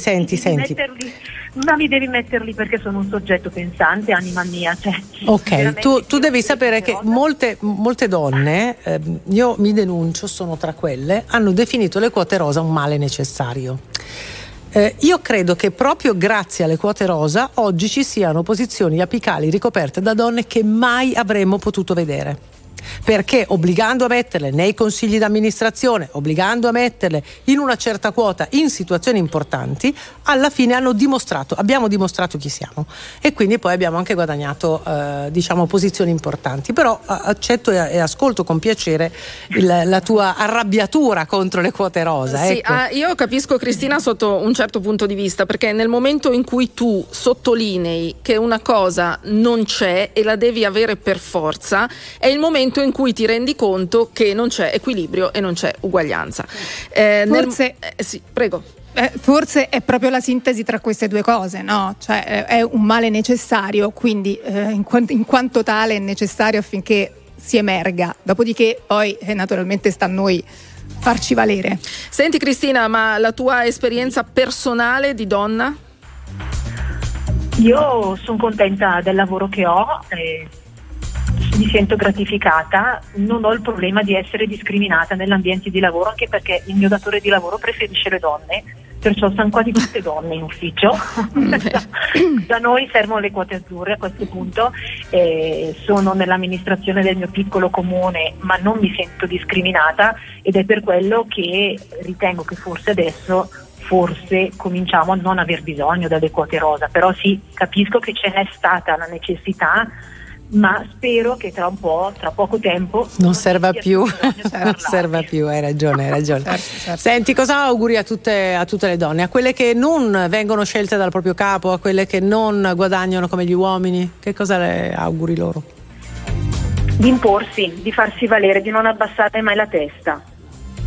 Ottimo augurio. Grazie mille, è stato un piacere ascoltarti questa mattina, Cristina. Grazie a tutte le donne che questa mattina faranno come Cristina, 02 25 15 15, ma vedo che continuate anche a inviare messaggi, tra poco ne leggiamo alcuni, no? Sì, Ivana? Ne vorrei leggere subito uno perché ci porta anche su un'altra questione. Mi chiamo Stefania Pecchini, io donna non sono nata ma ci sono diventata, sono la prima poliziotta italiana che ha cambiato sesso. Ricorderò sempre una frase che mi disse un mio ufficiale durante la transizione: perché ti vuoi rovinare la carriera facendo un gradino indietro nella classe sociale? Wow. Parole che pesano. Adesso addirittura essere donna un gradino indietro nella classe sociale, insomma. Forse è passato del tempo, ci auguriamo sia passato molto tempo, esatto, da quella frase. Dice: lavoro ancora in polizia e la mia carriera l'ho fatta lo stesso. Benissimo, un messaggio positivo, bello. Abbracciamo, fate come lei, 0225 15 15 per chiamarci in diretta, torniamo con voi tra poco, oppure 378 378 1025 per i vostri messaggi.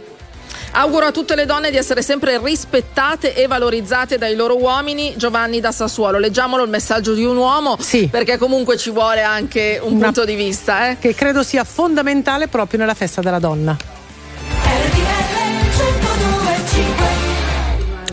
Sono le 7:29 minuti, stiamo chiacchierando con le donne, le nostre ascoltatrici, in questa giornata speciale dell'8 marzo che RTL 102.5 ha voluto festeggiare proprio mettendo in onda, in diretta, in conduzione solo donne dalle 6 fino alle 19 questa sera. E allora c'è Anna, buongiorno, benvenuta Anna. Buongiorno, siamo da Bergamo e sono soddisfatta del mio lavoro, non ho mai dovuto sgomitare, diciamo, per lavorare o comunque avere problemi di, non so, di salario o di altre discriminazioni con uomini, però direi di dare uno sguardo forse anche all'ambito familiare, perché la donna è sempre quella che deve rinunciare, nel caso, alla carriera, se vuole scegliere di avere un figlio, deve sempre fare un compromesso.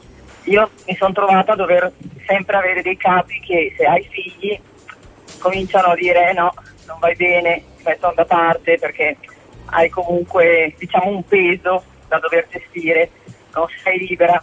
Quindi questa cosa forse spiega anche il fatto per cui non si fanno tanti figli in Italia e spiega anche il fatto per cui le donne non riescono ad arrivare a delle posizioni alte, perché devono comunque scegliere tra madre e lavoro. Devono fare una scelta. Sai Anna, mi ha molto colpito la decisione, la sentenza. Anni, Sì, ho 54 anni. Quindi ho avuto 2 figli, ho fatto veramente i salti mortali, garantisco i salti mortali tra asilo, babysitter, nonni, e cercare di incrociare tutto per tutto per riuscire a tenermi il lavoro. E Anna, che cosa fai?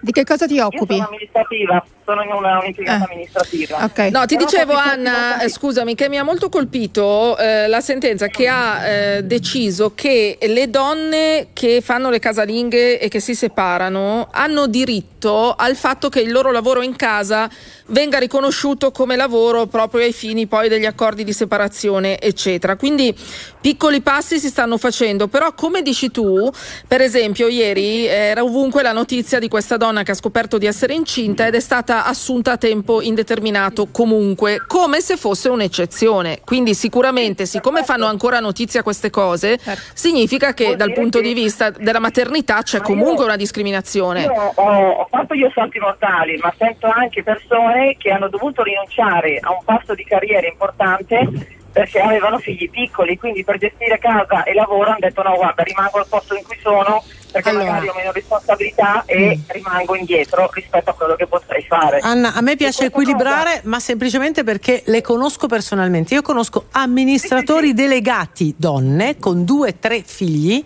che stanno facendo gli amministratori delegati di aziende molto significative. Quindi sono molto poche.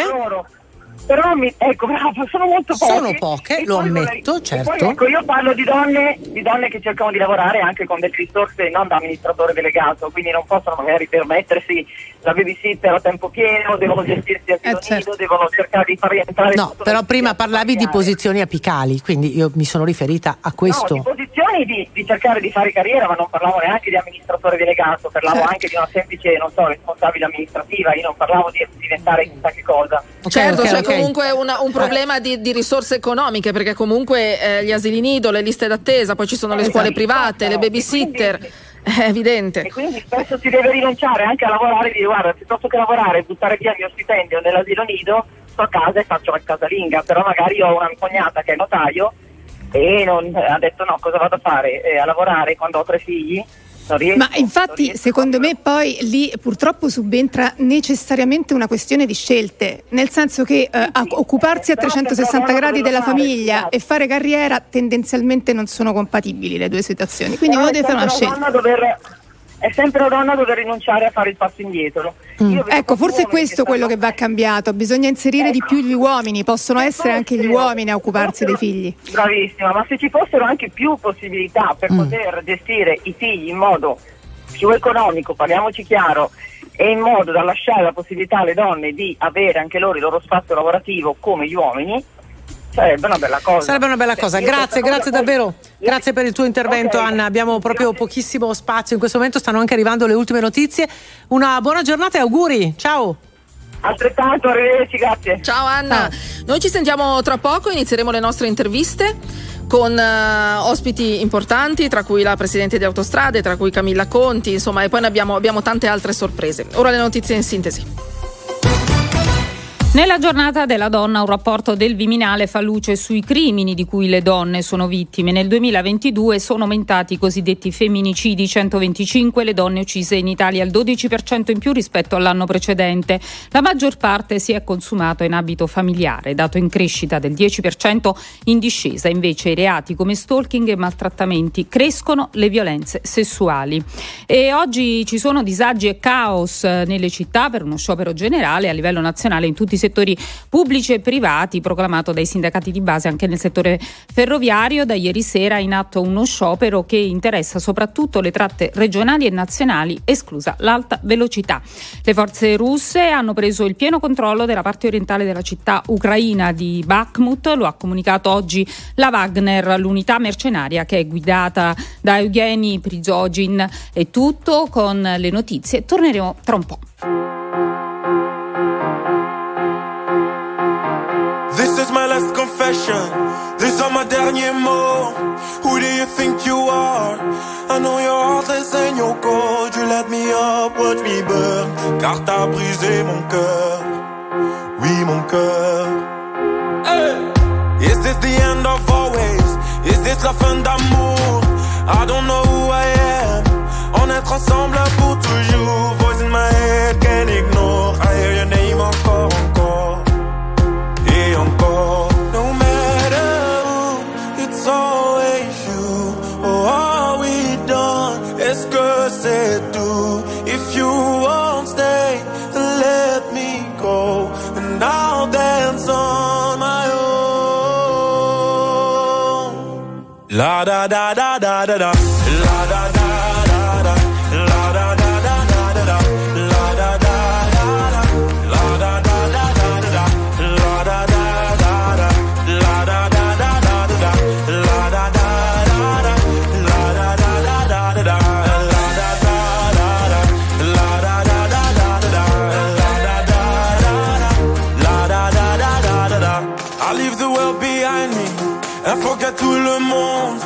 Let the music find me. I'm gonna dance until the moon goes down. I go round and round. Et toi, après m'avoir dansé, tu voulais retourner. Tu voulais quoi? C'était ton choix, mais c'est que t'as oublié. Voice in my head, can't ignore. I hear your name encore, encore. Et encore. No matter who, it's always you. Oh, are we done? Est-ce que c'est tout?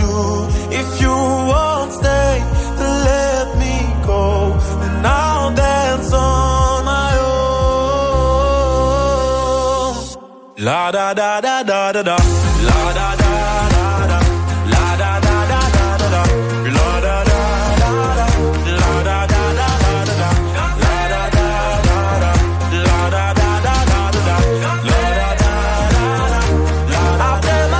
Bellissimo ritmo, la da da, Claude, la stiamo ascoltando da un po' di tempo, veramente molto bella, con mes derniers mots, quindi un po' in inglese e un po' anche in francese.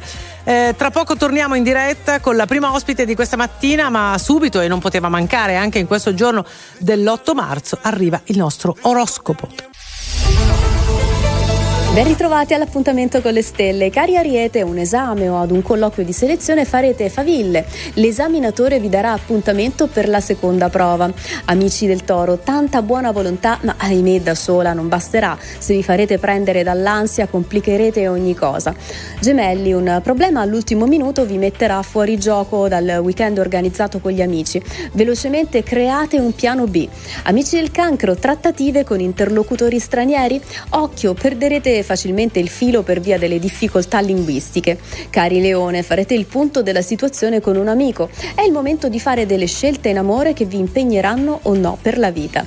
Vergine, in amore non agitatevi se vedrete il partner distratto, forse ha dei problemi che non sta condividendo con voi.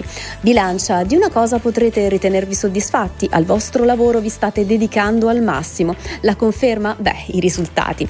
Scorpione, sarete totalmente scontenti, qualcuno vi bloccherà il collo per pura invidia, ma ce la farete comunque.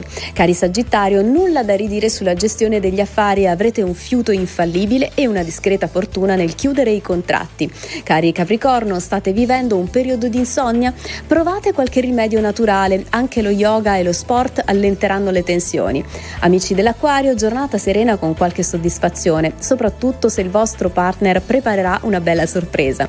E infine, cari amici dei Pesci, un collega, un nuovo amico avrà tutta l'aria di volervi ingannare, prendendovi per uno sprovveduto. Mi raccomando, staccate. I numeri fortunati di oggi: 56 41 34 78 14. Firmato da Adele Procasca. Grazie allora per questo oroscopo dell'8 marzo, festa della donna, 3 conduttrici donne con voi, saranno donne fino alle 19 sia nei notiziari sia nei programmi di RTL 102.5. Iniziamo le nostre interviste con Camilla Conti, giornalista della Verità e giornalista anche di Panorama. Camilla, benvenuta. Buongiorno a voi, buongiorno a tutte. Ma di che mai parleremo, Camilla? Chissà, di uomini? No. Facciamo no, non donne. Oggi. Allora, come la vedi questa festa della donna, Camilla? La vedo, c'ho un'idiosincrasia con la festa della donna da quando ero piccola, per cui mi passa una giornata come le altre per me, faccio quello che faccio tutti i giorni. Però quindi, ieri la nostra Premier diciamo che sì, ha preso una decisione di comunicare e trasmettere dei messaggi alle donne. Assolutamente, ha fatto un discorso molto lungo, approfittando, ha giocato anche sul tema degli specchi, no? Anche perché nella sala degli specchi al primo piano della Camera, fino a ieri, alle immagini delle prime donne che hanno ricoperto importanti incarichi nelle istituzioni, c'erano solo due specchi, e uno è stato sostituito ieri proprio con l'immagine di Giorgia Meloni, quindi lei ha giocato anche su questo aspetto. L'altro specchio da riempire è quello del Presidente della Repubblica, e infatti Meloni ha detto ieri: chissà che un giorno non venga riempito anche quello specchio lì. Il succo del discorso, secondo me più interessante, però lei l'ha fatto quando ha sottolineato che il punto non è quale sia il ruolo che gli altri hanno deciso per te donna. Il punto, e lì ci è arrivata raccontando tutta la sua esperienza, è se tu lo accetti questo ruolo, cioè questo deve fare la differenza, anche perché ogni tipo di etichetta che ti appiccicano addosso poi alla fine rischia di cancellarti. Ma Camilla, scusa, questo è un messaggio più interessante. Ma di che tipo di inquadramento, di che tipo di etichetta stiamo parlando secondo te? Cioè il ruolo della donna in quanto donna, come deve essere negli occhi di chi ti dice che sei una donna, quindi in questo caso degli uomini. Lei ha raccontato la sua esperienza da quando era giovane, ha fatto la stessa citazione della Schlein, sì, che poi è il titolo di un libro di questa scrittrice inglese o americana, se non sbaglio. Americana. Non ci vedono arrivare, no? Perché continuano a sottovalutarci e con questo però può diventare una forza per noi, perché se non ci vedono arrivare li sorprendiamo e ci ritrovano lì sul tema dell'underdog e poi ci ritrovano nelle posizioni importanti, no? Chiaro. Assolutamente. Allora, festa della donna, una serie di iniziative, ma cara Camilla, lascio a te. Sì, anche perché appunto il tema che dicevo prima della Meloni, no? Il ruolo che ci dicono gli altri dove dobbiamo stare. Ecco, anche oggi ci dicono dove dobbiamo stare, cioè a casa. A fare il sugo, a pulire il naso ai bambini. Ora c'è sta visione un po' anni 50, perché oggi c'è lo sciopero dei mezzi, proclamato fra l'altro, pensate il paradosso, è lo sciopero transfemminista, no? Per il ruolo e rivendicare il ruolo della donna contro la violenza sulle donne, per l'amor di Dio. Però almeno non fateci stare a casa, perché lavoriamo, facciamo un sacco di cose, abbiamo bisogno di muoverci. Dai, armiamoci di passeggiate. Aggiungo anche che oggi ci fanno il regalone, che ci danno la possibilità di entrare nei musei gratis in tutta Italia. Sì, ma ci andiamo a piedi. Esatto, bisogna andare a piedi. No, io ho un'altra idea, trovate un uomo che vi porta, scusate. Ricominciamo da capo. Grazie a Camilla Conti, buona giornata. Grazie. Buona giornata. È stato un piacere anche oggi, grazie naturalmente. E vi pare, oggi è mercoledì, i nostri ascoltatori sono abituati, fra poco c'è il post in fabbrica, anche in questo caso tutto al femminile, e poi avremo modo lì in modo specifico di parlare delle donne sul lavoro e magari anche della fatica a volte di trovare un lavoro che ci possa gratificare, ma poi della bellezza di averlo trovato. Valentina. Sì, assolutamente, infatti. E poi la cosa che mi interessa sapere è come lavorano gli uomini con le donne e viceversa. Lo chiediamo tra poco alla nostra ospite. RTL 102.5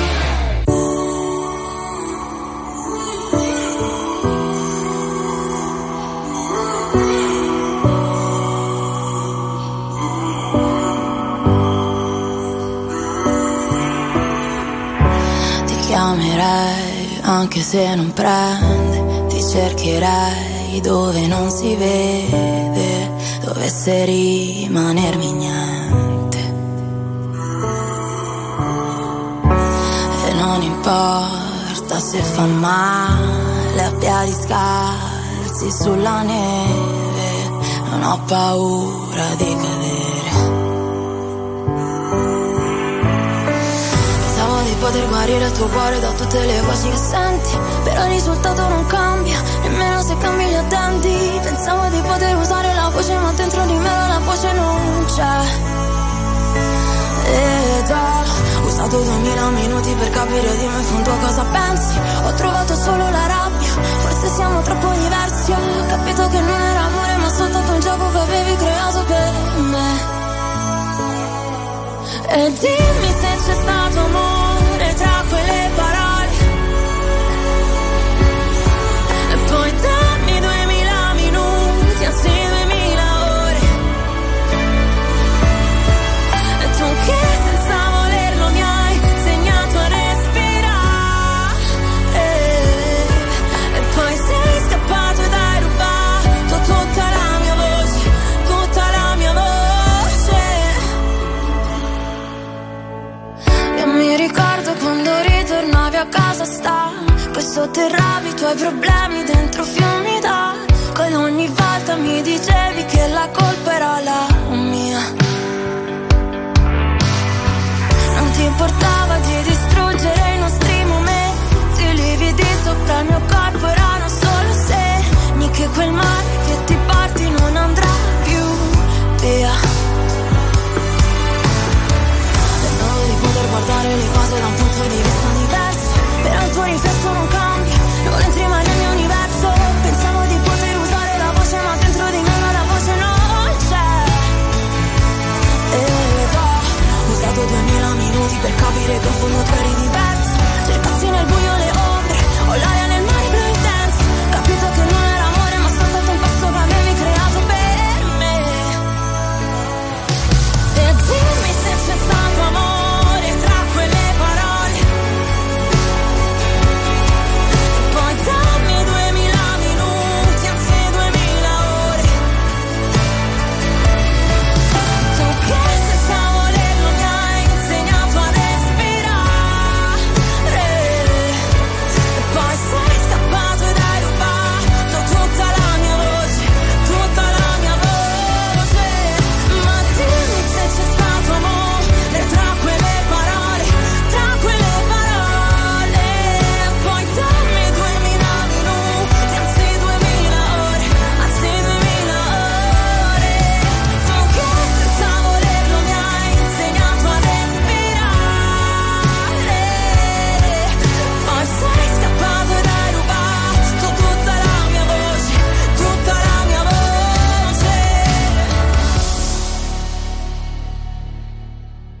da Confindustria, il post in fabbrica. RTL 102.5 incontra le aziende italiane. E lo fa ogni mercoledì, sono le 7:52. Oggi abbiamo un'azienda bresciana, si chiama Regesta, opera nel settore informatico e supporta le aziende nella trasformazione digitale. Dal 2010 è Gold Partner del gruppo internazionale SAP, e questa mattina è con noi Paola Beschi, che è la People Manager, direttrice delle risorse umane. Paola, benvenuta, buongiorno. Ciao, buongiorno, grazie. Buongiorno. Grazie sia a RTL che a Confindustria per questa opportunità di oggi. Paola, iniziamo dal fatto che sei donna e lo vedono tutti, e ti abbiamo fortemente voluto anche per questo, ma il tuo ruolo, People Manager, è una definizione abbastanza particolare. Sì, non ci piaceva HR perché è un po' un sapore old school.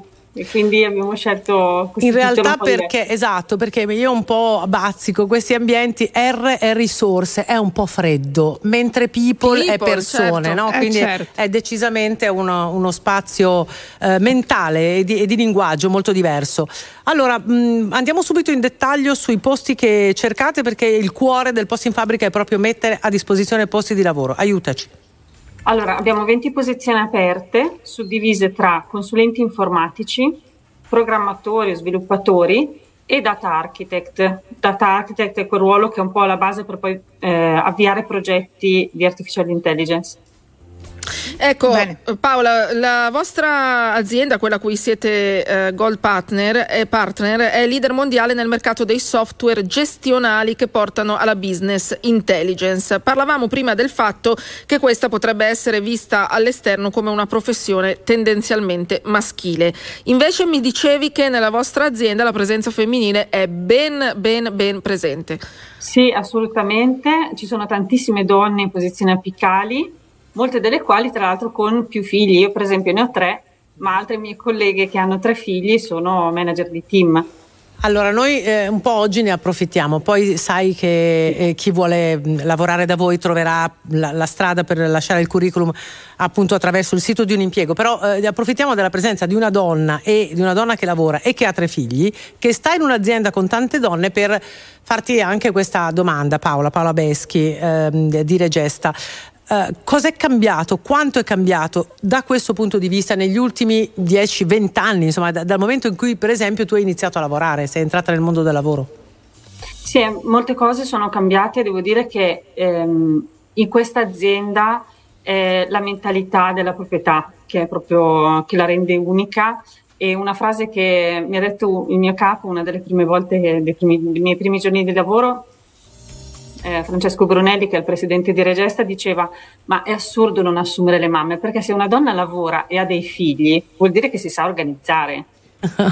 Ottima riflessione, ottimo punto di vista. Ma mi chiedo allora, e che cosa mette in campo l'azienda affinché sia facilitata, insomma, per una donna con figli magari piccoli a gestire le due cose, professione e vita personale?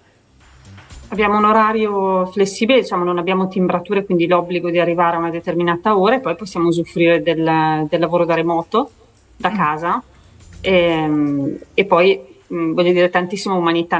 Alla fine, quando si è mamme e si lavora, la cosa più pesante da sopportare credo che sia il senso di colpa, no? E quindi avere qualcuno che ti comprende, che ti sta vicino e che con empatia ti accompagna in questo percorso di equilibrio tra la tua vita personale e la tua vita lavorativa, che per te poi sono la stessa cosa, perché se sono unite all'interno della tua persona è quello che conta. Molto interessante. Io volevo leggere un messaggio a Paola, perché è arrivato adesso. Il messaggio è di un uomo, lo comprenderai. Abbiamo pochi secondi, però te lo leggo. Parlate di donne con una donna del posto in fabbrica che però cerca consulenti programmatori informatici. Perché non possono essere donne? Ma certo, infatti no, io volevo capire se qui siamo proprio sulla mentalità selettiva, ma certo che possono essere donne. Ho delle colleghe sviluppatrici, certo. Allora www.unimpiego.it/il posto in fabbrica è l'indirizzo a cui inviare i curricula. Naturalmente se poi vogliono vedere meglio e spiegate in dettaglio le posizioni, possono anche venire sul vostro sito, naturalmente, sul Lavora con voi, ecco, bravissima. O cercare direttamente Paola Beschi su LinkedIn, che avrà già pubblicato tutte le sue, insomma, le sue posizioni aperte. Paola, grazie di cuore anche per questo intervento legato alla giornata della donna. Grazie dunque a Paola Beschi, che è People Manager di Regesta, un'azienda bresciana che opera nel settore informatico. Grazie Paola, buona festa della donna. Grazie, buona giornata a voi.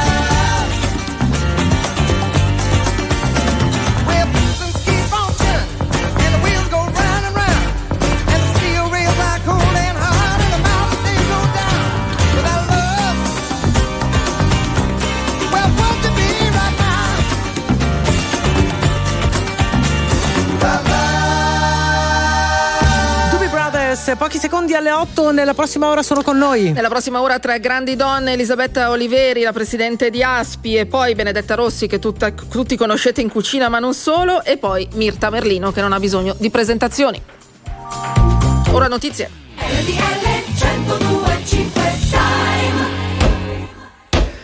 Le 8 anche a San Casciano in Val di Pesa, e siamo in provincia di Firenze. RTL 102.5 Giornale Orario. Buona giornata da Maria Paola Raiola. Il governo prepara la trasferta per domani per il Consiglio dei Ministri che si svolgerà a Cutro, la cittadina calabrese dove si è verificato il naufragio di migranti che è costato la vita sino a qui a 72 persone. Ieri informativa urgente del ministro dell'Interno Piantedosi in Parlamento. Ricostruiamo con Alberto Ciapparoni. Un messaggio.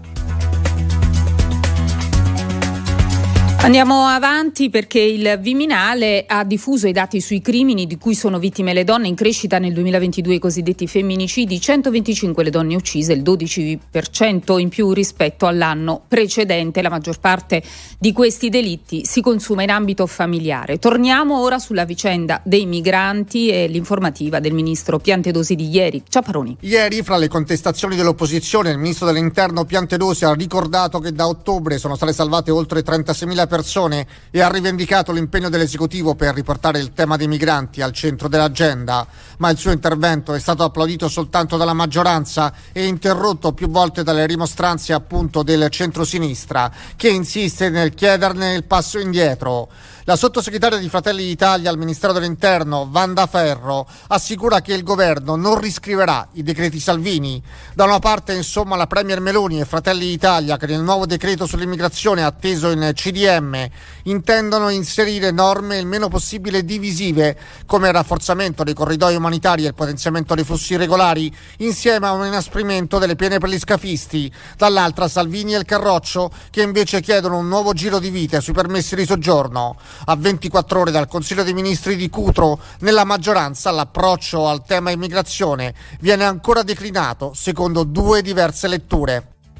La cronaca ora: un carabiniere di 58 anni ha sparato uccidendo il direttore di un albergo e ferendo una quarantenne che avrebbe avuto una relazione con la vittima. È accaduto nel pomeriggio di ieri a Castelforte, nella provincia di Latina. Il militare ha poi confessato forse la gelosia al movente dell'omicidio e tentato omicidio. La donna ferita è ricoverata in gravi condizioni al Policlinico Gemelli di Roma. In Ucraina il gruppo paramilitare russo Wagner ha annunciato di aver conquistato tutta la parte orientale della città assediata di Bakhmut, messa a ferro e fuoco da settimane. Voltiamo pagina, siamo al calcio. Gli impegni nelle coppe europee procedono per le italiane. Allora Andrea Salvati. La Lazio stecca in casa contro la Z Alkmaar, perde 2-1 e compromette così la qualificazione ai quarti di finale, il ritorno fra 9 giorni in Olanda. Biancocelesti che passano con Pedro al 26esimo del primo tempo, padroneggiano per una buona mezz'ora, ma poi vengono trafitti allo scadere della prima frazione da Pavlidis. Nella ripresa poi Kerkez al 62esimo, sigla il gol, vittoria per gli olandesi. Oggi intanto tocca al Milan, impegnato nel ritorno degli ottavi di finale di Champions League a Londra contro il Tottenham. Pioli recupera Giroud e Diaz, che potranno scendere quindi dall'inizio. In difesa dovrebbe affidarsi a Kalulu, Tio e Tomori, con Krunic al fianco di Tonali. A sinistra ovviamente Teo Hernandez, mentre il tecnico rossonero deve ancora decidere chi schierare sulla fascia destra, con Calabria che potrebbe essere preferito ad uno fra Messias e Saelemaekers. Previsioni del tempo. Buongiorno da Emma Parigi, altra giornata con molte nubi compatte sulle regioni settentrionali, anche su quelle tirreniche, per il continuo affluire di aria umida, ma non comporta grandi effetti. Mancano le precipitazioni significative al nord da diverso tempo, mancheranno anche nei prossimi giorni. Un po' più di sole sulle regioni adriatiche, all'estremo sud, sulle isole maggiori, con clima mite quasi primaverile. Pensate nel fine settimana riusciremo a raggiungere anche i 20 gradi in diverse località. Dettagli maggiori sempre sull'app Trebi Meteo. Via Radio. Buongiorno da Autostrade per l'Italia, da Noemi Pierini. Traffico intenso sulla rete, complice anche lo sciopero generale del trasporto pubblico locale. Partiamo dalla 10 Genova-Ventimiglia, dove segnaliamo le code di 2 km tra Varazze e la A26 dei Trafori verso Genova per lavori di ammodernamento, con tempi di percorrenza di circa 45 minuti invece dei soliti 10. E per lo stesso motivo ci sono code sulla A26 tra Masone e la stessa A10 verso il capoluogo ligure e sulla A12 Genova-Rosignano Marittimo tra Recco e Rapallo verso Livorno. Lavori in corso poi anche sulla 1 Milano-Napoli, dove rileviamo le code tra Casal Pusterlengo e Lodi verso Milano. Flussi intensi invece sulla A4 Milano-Brescia, con code sia tra Monza e Viale Certosa verso Torino, che si percorrono in circa 30 minuti. Tempi analoghi anche sulla 8 dei Laghi, dove segnaliamo le code tra Busto Arsizio e Lainate verso Milano. Da Autostrade per l'Italia per il momento è tutto, guidate con prudenza. Grazie, non c'è altro, Noemi, ci risentiamo più tardi. Il prossimo giornale orario fra meno di un'ora. Perché le notizie prima passano da noi. RTL 102.5. Very normal people. RTL 102.5. Power hit. Non c'è un amore senza una ragazza che pianga. Non c'è più telepatia. È un'ora che ti aspetto. Non volevo dirtelo al telefono. Eravamo da me, abbiamo messo i police. Era bello finché ha bussato la police. Tu fammi tornare alla notte che ti ho conosciuta. Così non ti offro da bere, non ti ho conosciuta. Ma ora addio, va bene amore mio. Non sei di nessun altro e di nessuna io. Lo so quanto ti manco, ma chissà perché Dio ci passa come un tango e ci fa dire amore tra le palazzine a fuoco, la tua voce riconosco, noi non siamo come loro, è bello, bello, bello, bello stare così, davanti a te in ginocchio, sotto la scritta al neon di un sexy show, se amarsi dura più di un giorno è bello.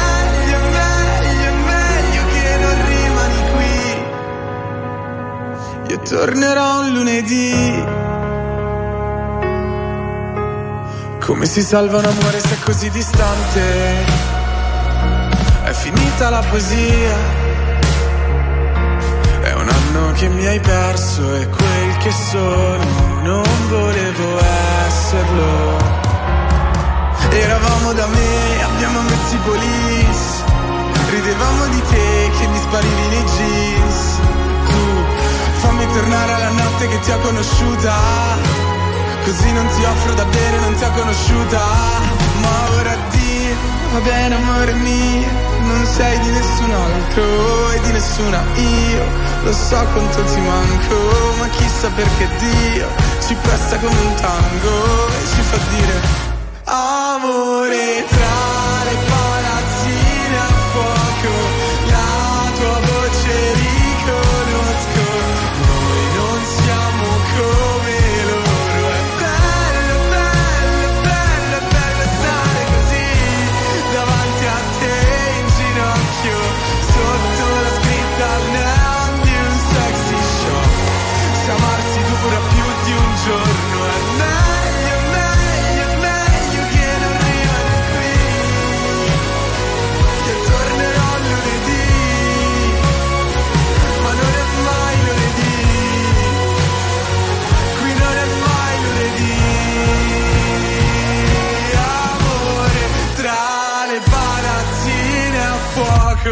La tua voce riconosco, noi non siamo come loro. Meglio, meglio, meglio che non rimani qui. Tornerò lunedì,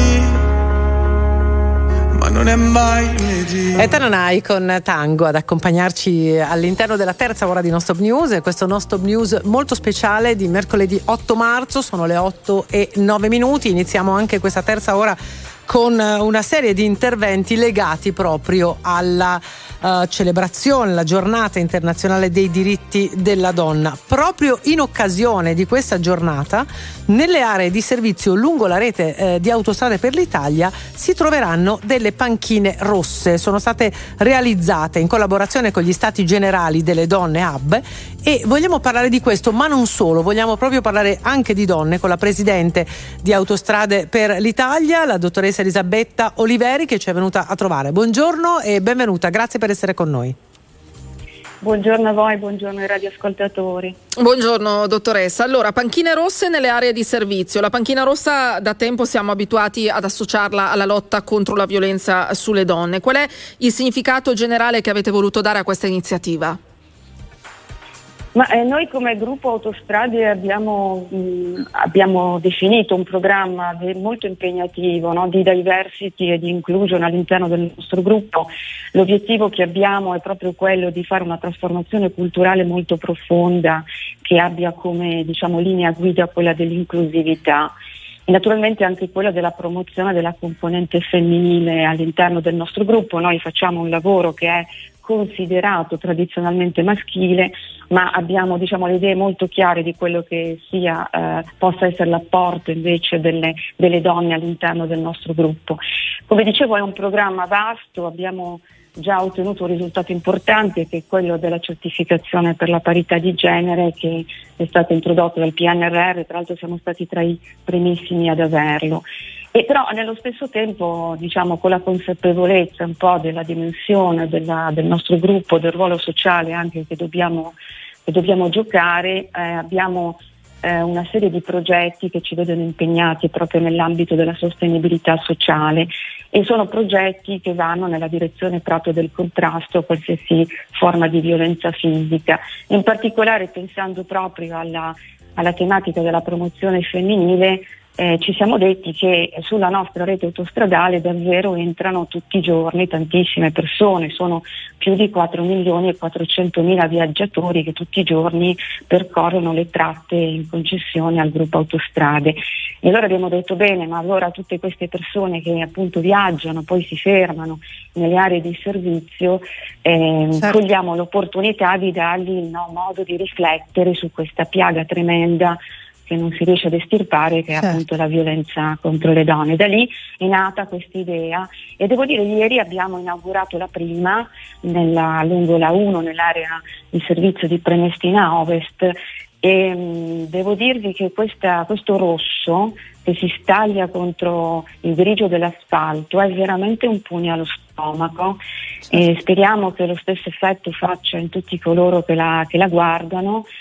E tra l'altro, lungi dall'essere un oggetto inanimato, questa panchina parlerà, perché noi abbiamo inserito un QR code sulla... Certo. Esatto, e quindi inquadrandolo si potranno ascoltare queste storie di 10 donne, chi ce l'ha fatta e chi non ce l'ha fatta, e dunque sarà una narrazione forte di quello che significa poi in pratica la violenza sulle donne.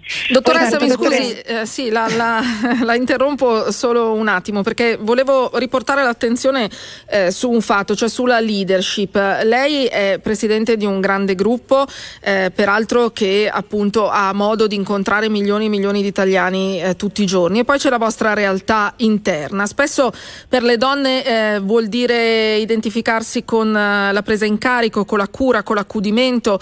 Invece c'è possibilità di essere leader e di essere donna, anche in base alla sua esperienza? Beh sì, allora io la risposta ovviamente sì, però bisogna dirci una cosa chiaramente, no? Che siamo lontani da una vera leadership femminile, cioè il numero di donne amministratori delegati di società è veramente un numero molto basso, e questo è un problema, perché noi dobbiamo cercare di ispirare le nuove generazioni, le ragazze, e questo lo facciamo, riusciamo a farlo molto meglio se le donne hanno visibilità. E le donne come che conquistano la visibilità? Quando appunto hanno delle posizioni di vertice. Ma questo concetto del soffitto di cristallo è secondo me un concetto sbagliato. Il problema non è quello di rompere il soffitto di cristallo, perché se così fosse vuol dire che nelle aziende al livello N-1, N-2 ci sono tante donne. Non è così. Cioè, in realtà la metafora giusta, secondo me, è quella del labirinto. Cioè, le donne quando entrano nel mondo del lavoro si perdono in un labirinto fatto di carichi familiari, figli, genitori anziani e ovviamente gli impegni di lavoro. Quindi, dottoressa, e quindi concretamente un'azienda cosa può fare, anche secondo lei, l'abbiamo chiesto anche altri ospiti, per cercare di agevolare questo passaggio, di far sì che anche le donne siano più presenti e più in ruoli più apicali? Le aziende e le grandi aziende lo stanno facendo tutte, sicuramente quelle quotate, ma anche quelle grandi come noi, devono dotarsi o possono dotarsi, diciamo, di una policy che una policy appunto di diversity e di inclusion, che fissi degli obiettivi e delle azioni molto concrete per promuovere la parte femminile della popolazione aziendale. E faccio degli esempi. Quando, sì, per esempio, diciamo, nei colloqui nella selezione per una determinata posizione, almeno un terzo deve essere donna. Quindi, diciamo, quando si arriva, no, alla lista finale dei candidati per una certa posizione, almeno 1 su 3 donna. Ma è una questione, però questo ne parlavamo poco fa, è per quello che abbiamo bisogno di figure come la sua. Non è un po' una questione di quote rosa di nuovo? Cioè devono per forza essere 1 su 3, vuol dire che va creato uno spazio che non c'è effettivamente? Allora, questa è un'obiezione concreta e la colgo. E qui però dobbiamo parlare di un'altra cosa, no? Dobbiamo parlare del fatto che vanno rotti degli schemi, diciamo degli stereotipi su quelli che sono i lavori da uomo e i lavori da donna. Quindi, ad esempio, le do una ragione concreta per impegnarsi fortissimamente in questa direzione. Noi come gruppo andremo a mettere a terra nei prossimi anni circa 20 miliardi di investimenti in infrastrutture.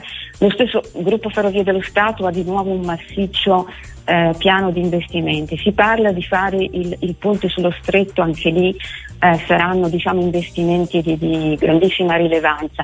Cioè, per non parlare poi di tutta l'area STEM, di tutta l'area tecnologica, se noi non convinciamo le ragazze giovani che vanno rotti gli schemi del passato, non esistono aree in cui le donne non possono candidarsi, noi anziché fare passi avanti faremo passi indietro, perché diciamo la maggior parte o comunque una grande parte dei posti di lavoro dei prossimi anni saranno in aree che sono tradizionalmente vedono poco presenti le donne. Quindi noi dobbiamo rompere questi schemi e nel farlo dobbiamo parlare alle ragazze che sono oggi alle scuole superiori, per fargli capire che non esistono motivi veri, non esistono motivi razionali per cui non si possano affacciare a tutti gli studi di carattere STEM o a certi tipi di lavori. Certo, dottoressa, è un po' il fil rouge che abbiamo tenuto fin dall'inizio, no? Quello di non pensare che ci siano non solo lavori ma anche ambiti della vita che possano essere in qualche modo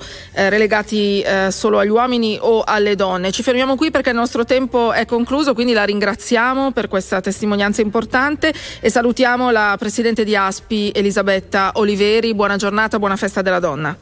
Grazie anche a voi, grazie.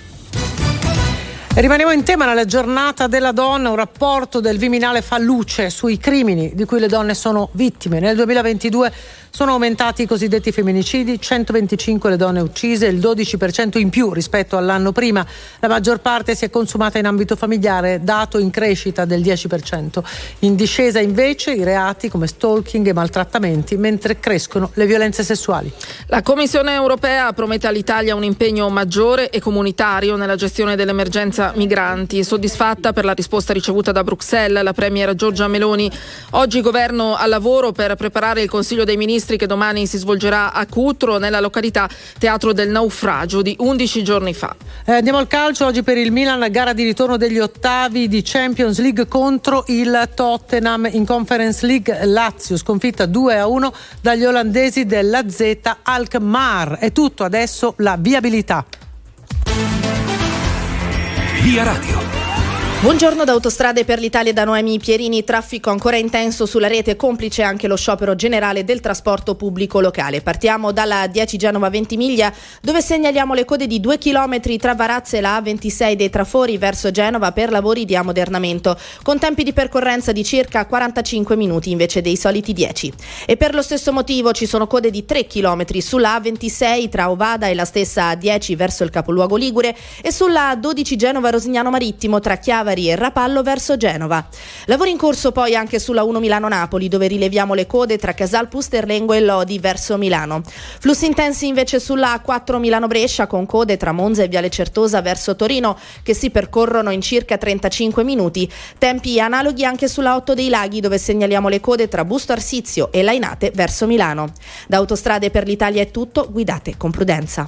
Grazie naturalmente, sono le 8:20 proprio in questo momento. Noi continuiamo anche con le chiacchierate con le nostre ascoltatrici, quindi prenotatevi allo 02 25 15 15, perché questo finale di terza ora di No Stop News sarà un po' con ospiti che abbiamo invitato, ospiti donne che ci raccontano esperienze diverse fra loro, e naturalmente lo spazio anche per voi che potete chiamarci, andare in onda e raccontarci la vostra esperienza di donna.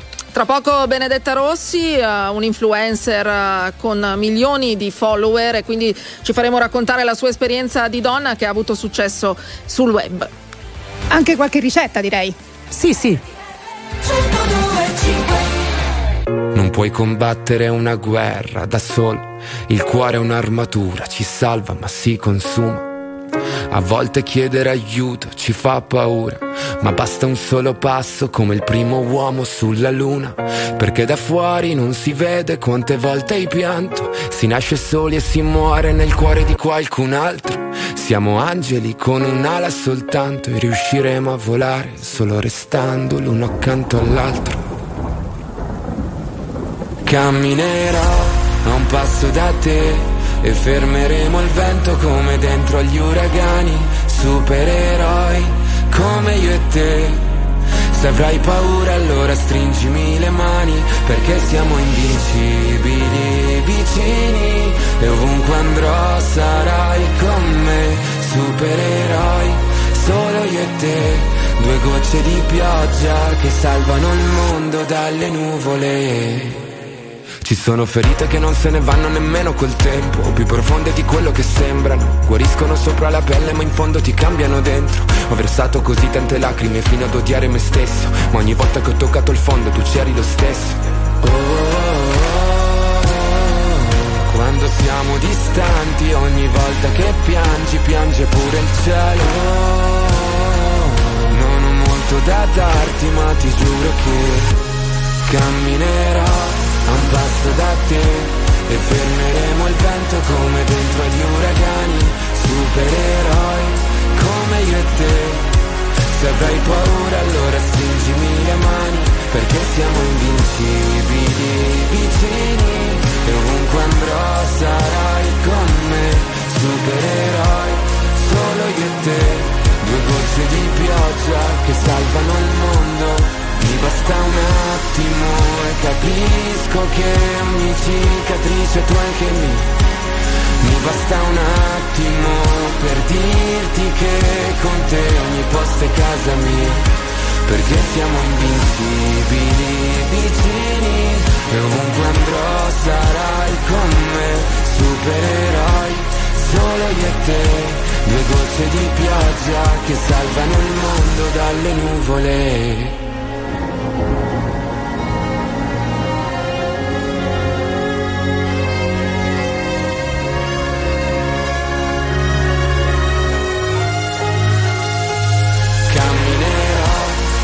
Da te e fermeremo il vento come dentro agli uragani. Supereroi come io e te. Se avrai paura allora stringimi le mani, perché siamo invincibili vicini, e ovunque andrò sarai con me.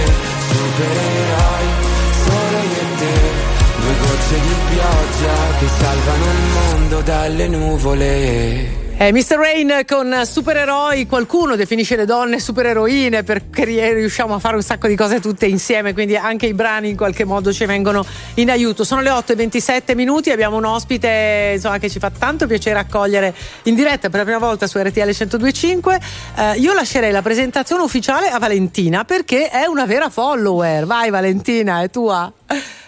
Allora le apriamo il microfono alla Iannicelli. Ah, però ecco cioè, sì. Avete ragione, scusate, mi impicci delle prime. Allora, per me è un onore, veramente, sembrerà banale, presentarvi Benedetta Rossi. Benedetta Rossi la conoscete tutti, è una straordinaria cuoca. Buongiorno Benedetta. Ciao, buongiorno. Con una quantità di follower che ormai fa impallidire qualsiasi youtuber, qualsiasi food blogger, cioè non ce n'è per nessuno, proprio spopoli. 4,5 milioni su Instagram, 8 su Facebook, insomma numeri importanti. Benedetta, buongiorno e grazie per essere con noi in questa mattinata. Allora, a noi piace parlare di donne, non volevamo inscatolarti in niente. Che donna è Benedetta Rossi e come vive questa giornata dell'8 marzo? In che modo pensa le donne, vede le donne? Allora, io sono una donna normale, non mi vedete. Sono arrivata a questo livello di popolarità, se la vogliamo chiamare popolarità, semplicemente lavorando bene, cioè portando avanti i suoi valori che sono quelli del fare le cose bene, del rispetto, dell'amicizia, del condividere, e tutte queste cose le ho sempre tenute a cuore, e quindi quella che vedete è quella che era la Benedetta di tanti anni fa. Io devo dirvi che io conosco il segreto di Benedetta Rossi, io lo conosco. Ce lo puoi dire? Benedetta Rossi è una delle poche che se ti racconta una ricetta tu la fai, la segui pedissequamente e viene esattamente come dice lei, ed è una delle pochissime. Questo è un grande fregio. Vi garantisco che è una delle pochissime, è così. Allora, questo è quello che ti dicevo prima, una formula di rispetto, no? Una forma di rispetto, perché praticamente tu immagina una persona, una signora si approccia a fare una ricetta, fa la spesa, si mette lì, si impegna, immagina di avere un risultato finale come magari vede in un video piuttosto che sul libro di ricette, e poi dopo invece non gli viene quello che si aspetta e magari deve buttare tutto perché non è come si aspettava. Quella è una mancanza di rispetto, e io quando prima di condividere una ricetta la provo e la riprovo fino a quando non sono sicura che anche in questo caso magari chiamo in campo i mariti che non hanno cucinato, anche loro sono in grado di fare la stessa ricetta e di avere lo stesso risultato che propongo io. Oppure anche io potrei essere in grado, che già sarebbe già tutto, esatto, un dire. Ascolta Benedetta, proprio in quanto presente con grande successo sul web, in questi giorni si è parlato molto, dopo lo sfogo di Clio Makeup, che è un influencer appunto di trucco, sì. Sulla la parte tossica, no, del web, sul fatto che soprattutto le donne spesso sono prese di mira dagli hater che mobbizzano, fanno body shaming, insomma sostanzialmente si sentono in dovere di commentare le foto con qualsiasi porcheria. Come ti inserisci in questa parte del web così tossica? Allora, io in realtà mi lascio sempre scivolare via le critiche, non do mai importanza, perché immagino che dall'altra parte se uno arrivi a scrivere cose così svilenti è perché ha una vita un po' vile, e quindi insomma, lo lascio da parte pensando non vale che la pena dargli importanza, o da sola risolversi i suoi problemi, insomma non mi faccio attaccare. E prendo tutta la parte bella del web. Prendi la parte bella, che sicuramente nel tuo caso è tantissimo, crediamo sia molto, no? Cioè tutte le parti che sono complimenti, le parti che sono il solo racconto di Valentina quando ti ha presentata, no? Questa passione che riesci a sviluppare nei tuoi follower. Però cosa dici per esempio alle ragazze più giovani? Immagino che tu non abbia iniziato ieri a fare questo mestiere, quindi è chiaro che hai fatto un percorso lungo. Cosa racconti a queste ragazze che vorrebbero fare qualcosa nel web e col web?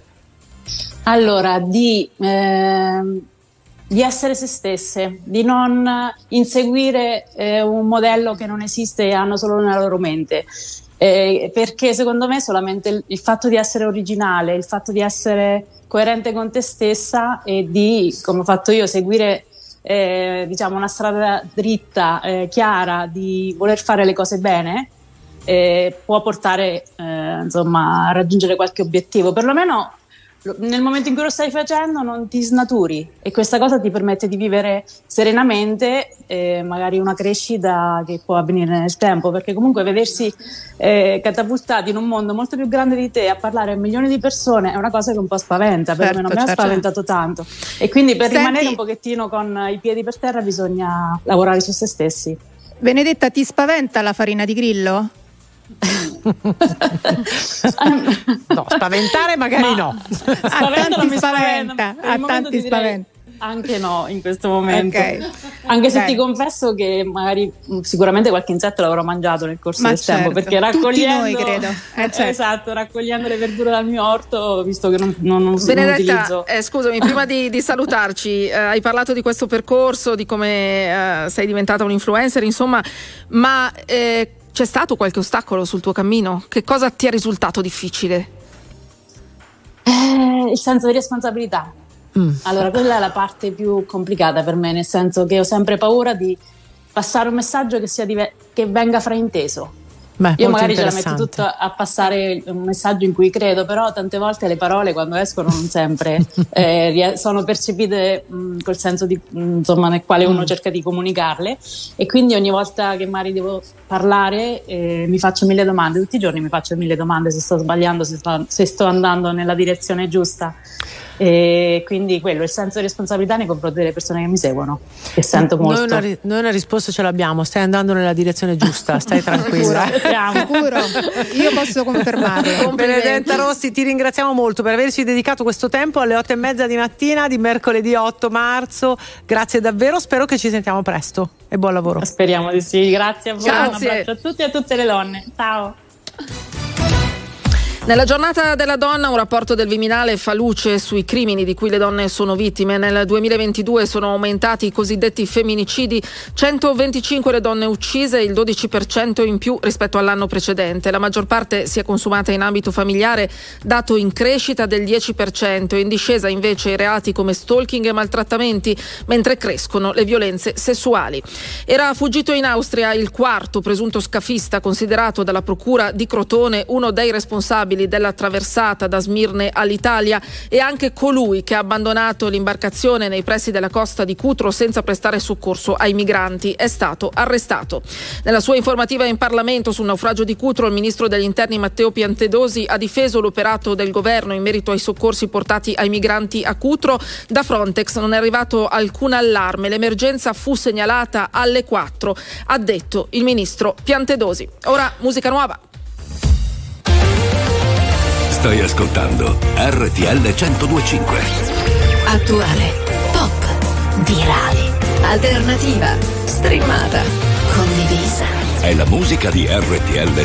RTL 102.5.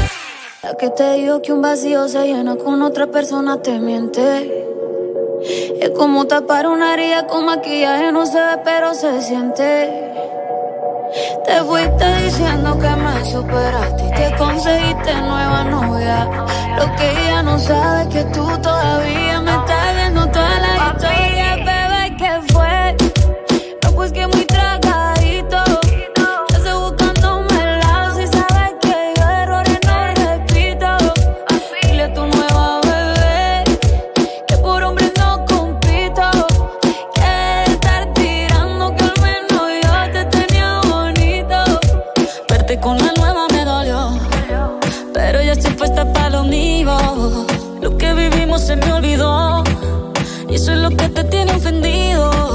Que hasta la vida me mejoró, por acá ya no eres bienvenido.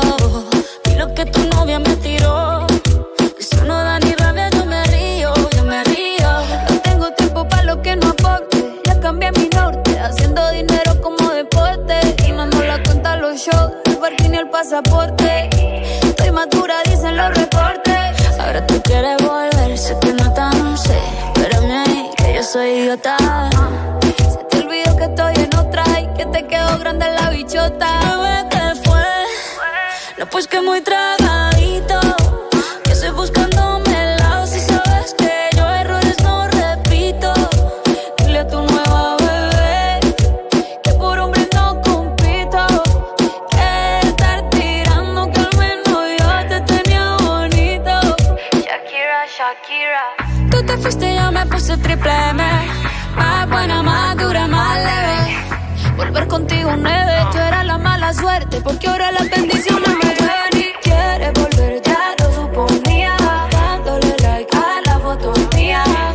Tú buscando por fuera la comida. Yo diciendo que era monotonía. Y ahora quieres volver, ya lo suponía. Dándole like a la foto mía. Te ves feliz con tu nueva vida, pero si ella supiera que me busca todavía. Bebé, ¿qué fue? No, pues que muy tragadito. Yo estoy buscándome el lado. Si sabes que yo errores no repito. Dile a tu nueva bebé que por hombres no compito. Que no tiene buena mano y al menos yo te tenía bonito. I'll be on the drums. Mi amor, es que usted se alejó mucho. Y yo de lejos no veo bebé. Te come.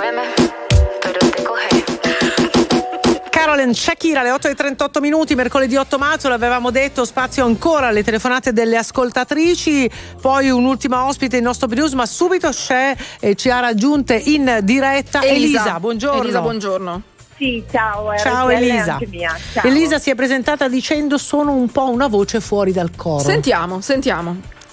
Sì, infatti, io sono d'accordissimo su tutto quello che è stato detto sulle donne, abbiamo una marcia in più, siamo bravissime sotto molti punti di vista, però secondo me oggi bisognerebbe chiedere a quelle donne che alzano la voce per i diritti o comunque anche contro gli uomini di non essere egoiste, perché in ambito familiare le donne spesso strumentalizzano molto le cose, soprattutto nelle separazioni, e impediscono un diritto fondamentale ai propri figli, che è quello di avere 2 genitori e 4 nonni. Elisa, ma lo dici per esperienza personale? Perché conosci qualcuno che si è comportato? Io sono divorziata, ma se una persona vuole essere civile si convive tranquillamente. Il mio compagno invece sta subendo da più di 10 anni uno stalking giudiziario dalla sua ex moglie, quindi io credo che le donne debbano anche alzare la voce, è un segno di intelligenza contro chi. Cioè tu stai subendo questa cosa in realtà anche da donna, perché sei la compagna di un uomo a cui sta accadendo questo. E condivido infatti questa cosa, cioè non è assolutamente giusto, evidenziamo le cose belle che facciamo, ma alziamo la voce anche contro quelle donne che invece si comportano in modo sbagliato. Anche perché ci sono anche stalker donne, non siamo qui certamente a negarlo. Elisa, quindi... ma pure tu sei separata, giusto? Sì, io sono divorziata. E come ti comporti col tuo ex marito? Basta essere civili. Cioè, se una quindi vedi, insomma, c'è un 50-50, civile, dai. Sì. Ma avete figli? Non bisogna mai, una ragazza di 14 anni, non bisogna mai generalizzare, perciò mi dispiace quando sento questo accanimento verso gli uomini. In realtà anche le donne sono essere particolarmente pungenti. Secondo me non vi pare che ci siamo accaniti né noi né gli ascoltatori verso le femministe in genere? Però Elisa, riconosco che da un certo punto di vista magari si tende poi a edulcorare la realtà femminile, magari soprattutto in occasione di giornate come queste, e a rappresentarla un po' come il magico mondo di Alice nel Paese delle Meraviglie. Chiaramente non è così. C'è tutto nel mondo femminile, ci sono tante sfaccettature, c'è anche il male, c'è il ricatto, c'è lo stalking, però ecco, magari oggi vogliamo celebrare le altre caratteristiche che ci sono, che sono quelle positive, però accogliamo la tua voce molto volentieri. Ti ringraziamo per aver avuto voglia anche di condividere con noi il tuo pensiero oggi. Grazie Elisa. Grazie. Ciao, un abbraccio naturalmente. La prossima ospite ci aspetta tra poco. Tra poco Mirta Merlino, la conoscete tutti, giornalista, conduttrice, sarà con noi fra pochi minuti.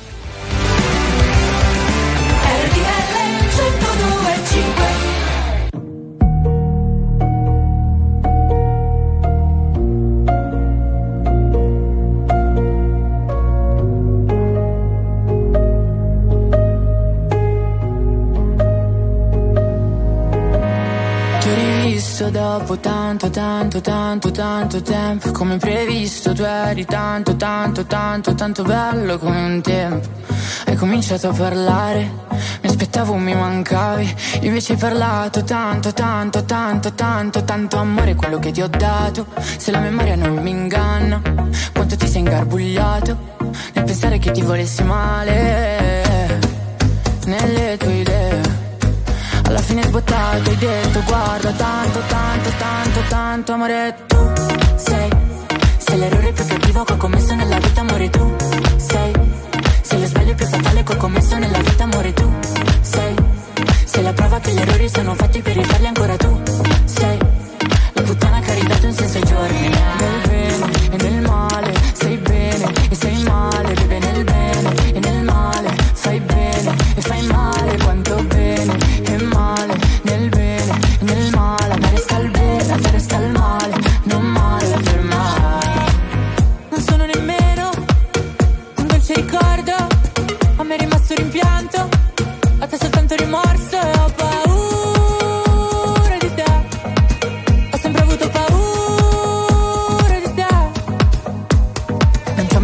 Già sapevo che sarebbe stato un grosso sbaglio.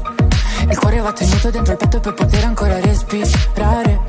L'amore è solamente di chi prova amore, non è di chi lo riceve. E io che l'ho provato ad ogni tocco tuo, posso dire che a me è rimasto il bene, a te il male, a me il bene, a te il male, bebe, nel bene e nel male fai bene e fai male, quanto bene e male, nel bene e nel male, a me resta il bene, a te resta il male. Tu mi hai saputo solamente dire amore, amore, amore, tu sei, sei l'errore più cattivo che ho commesso nella vita, amore, tu sei, sei lo sbaglio più fatale che ho commesso nella vita, amore, tu sei, sei la prova che gli errori sono fatti per rifarli ancora, tu sei la puttana che ha ridato un senso ai giorni. Dopo tanto, tanto, tanto, tanto tempo, era tanto, tanto, tanto, tanto tempo. Dopo tanto, tanto, tanto, tanto tempo, era tanto. L'unico sei tu con cui ho fatto l'amore, facendo l'amore, amore tra tutti.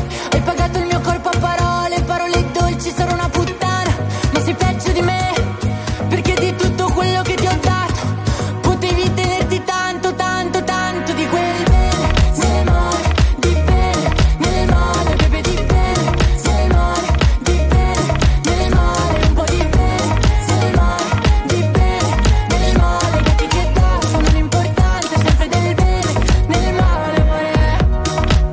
Madame, il bene nel male su RTL 102.5 alle 8:48 di questo 8 marzo in cui, ve l'abbiamo detto più volte, condurranno notiziari e programmi soltanto donne proprio per festeggiarci, insomma. Noi abbiamo un ospite che ci fa tanto piacere presentare, che è Mirta Merlino. Buongiorno.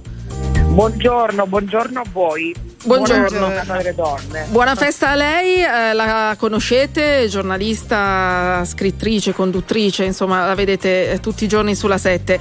Volevo iniziare proprio da questa festa delle donne, Mirta, su quanto, anche il discorso lo ha fatto anche ieri Giorgia Meloni, no? Su quanto spesso sia difficile farci riconoscere per quello che siamo, per quello che facciamo, e quanto forse sia più facile oggi rispetto al passato.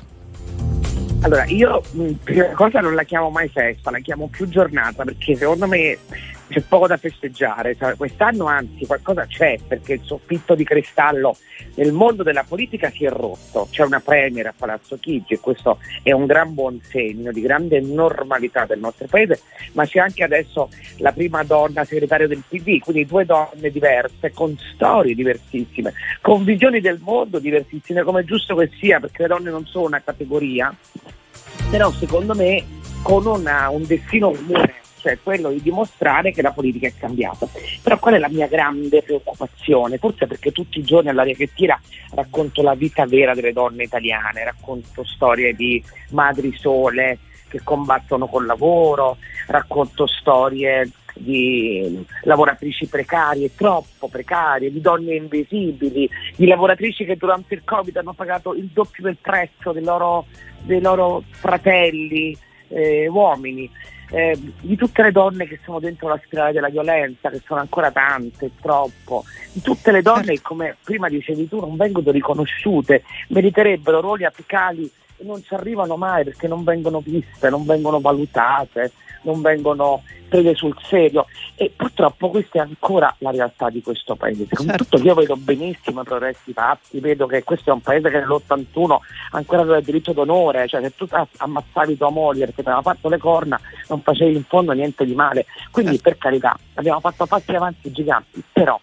Mirta, io volevo chiederle una cosa, sono molto curiosa. Lei ha 3 figli, di cui 2 maschi grandi, una più piccola. Quali sono le differenze nell'educazione di figli maschi e femmine? Quali sono i consigli?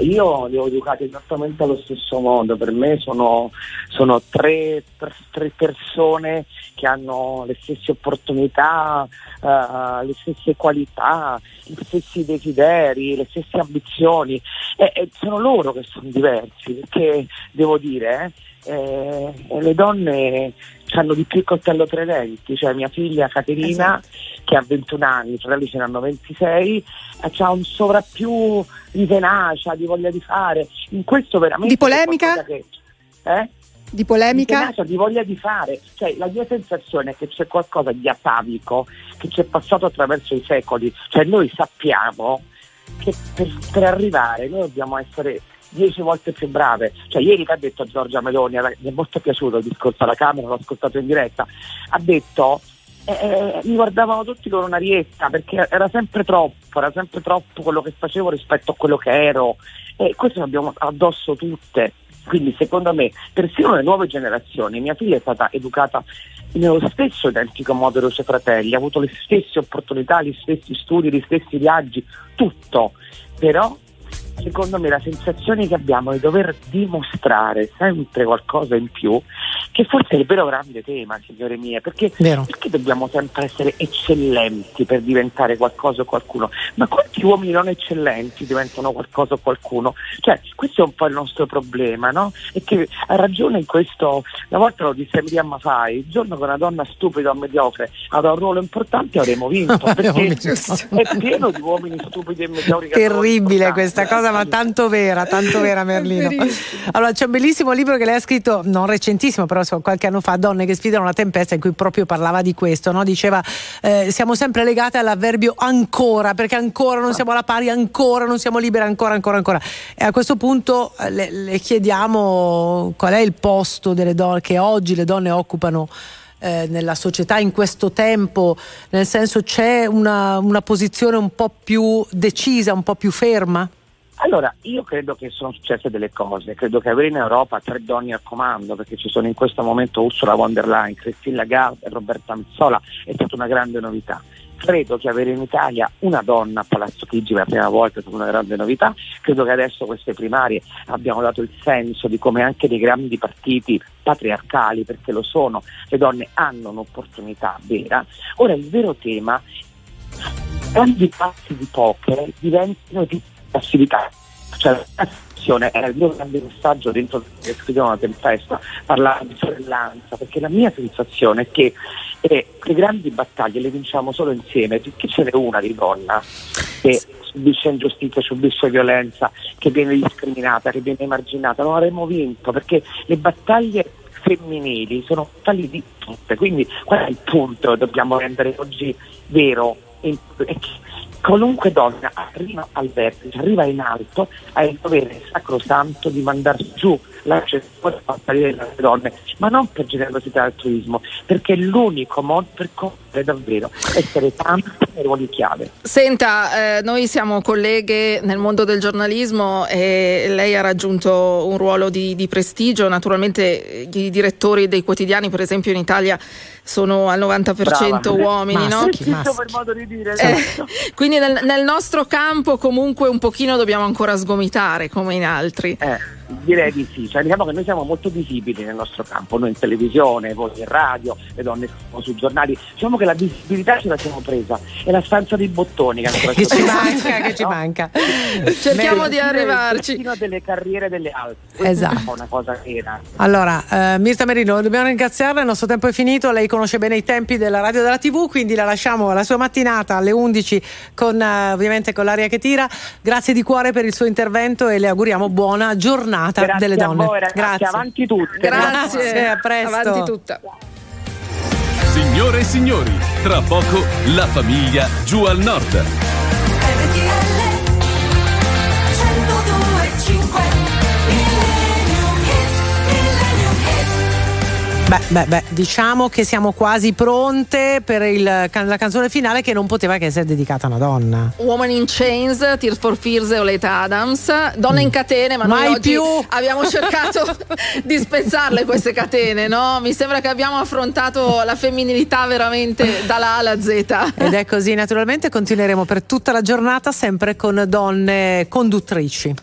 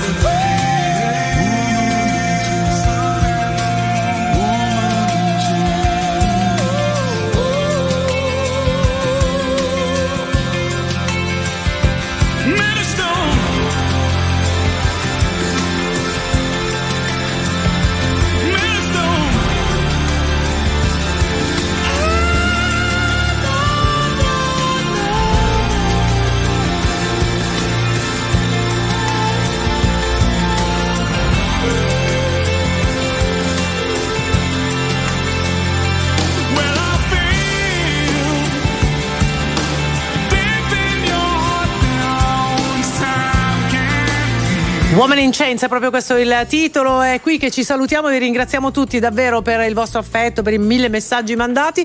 La mattinata, la giornata continua così, telefonate vostre allo 02 25 15 15 per tutta la giornata. Grazie a Ivana Faccioli. Grazie Giusy Le Grenzi, lasciamo il microfono volentieri a Sara Calogiuri, a Jennifer Pressman, e grazie da Roma anche a Valentina Iannicelli. I nostri registi che ci hanno seguito. Grazie a Ricky Aristarco, grazie a Pio Ingegno. A Roma chi avevamo, Vale? Andy Ceccarelli. Grazie, a domani. Grazie, ciao.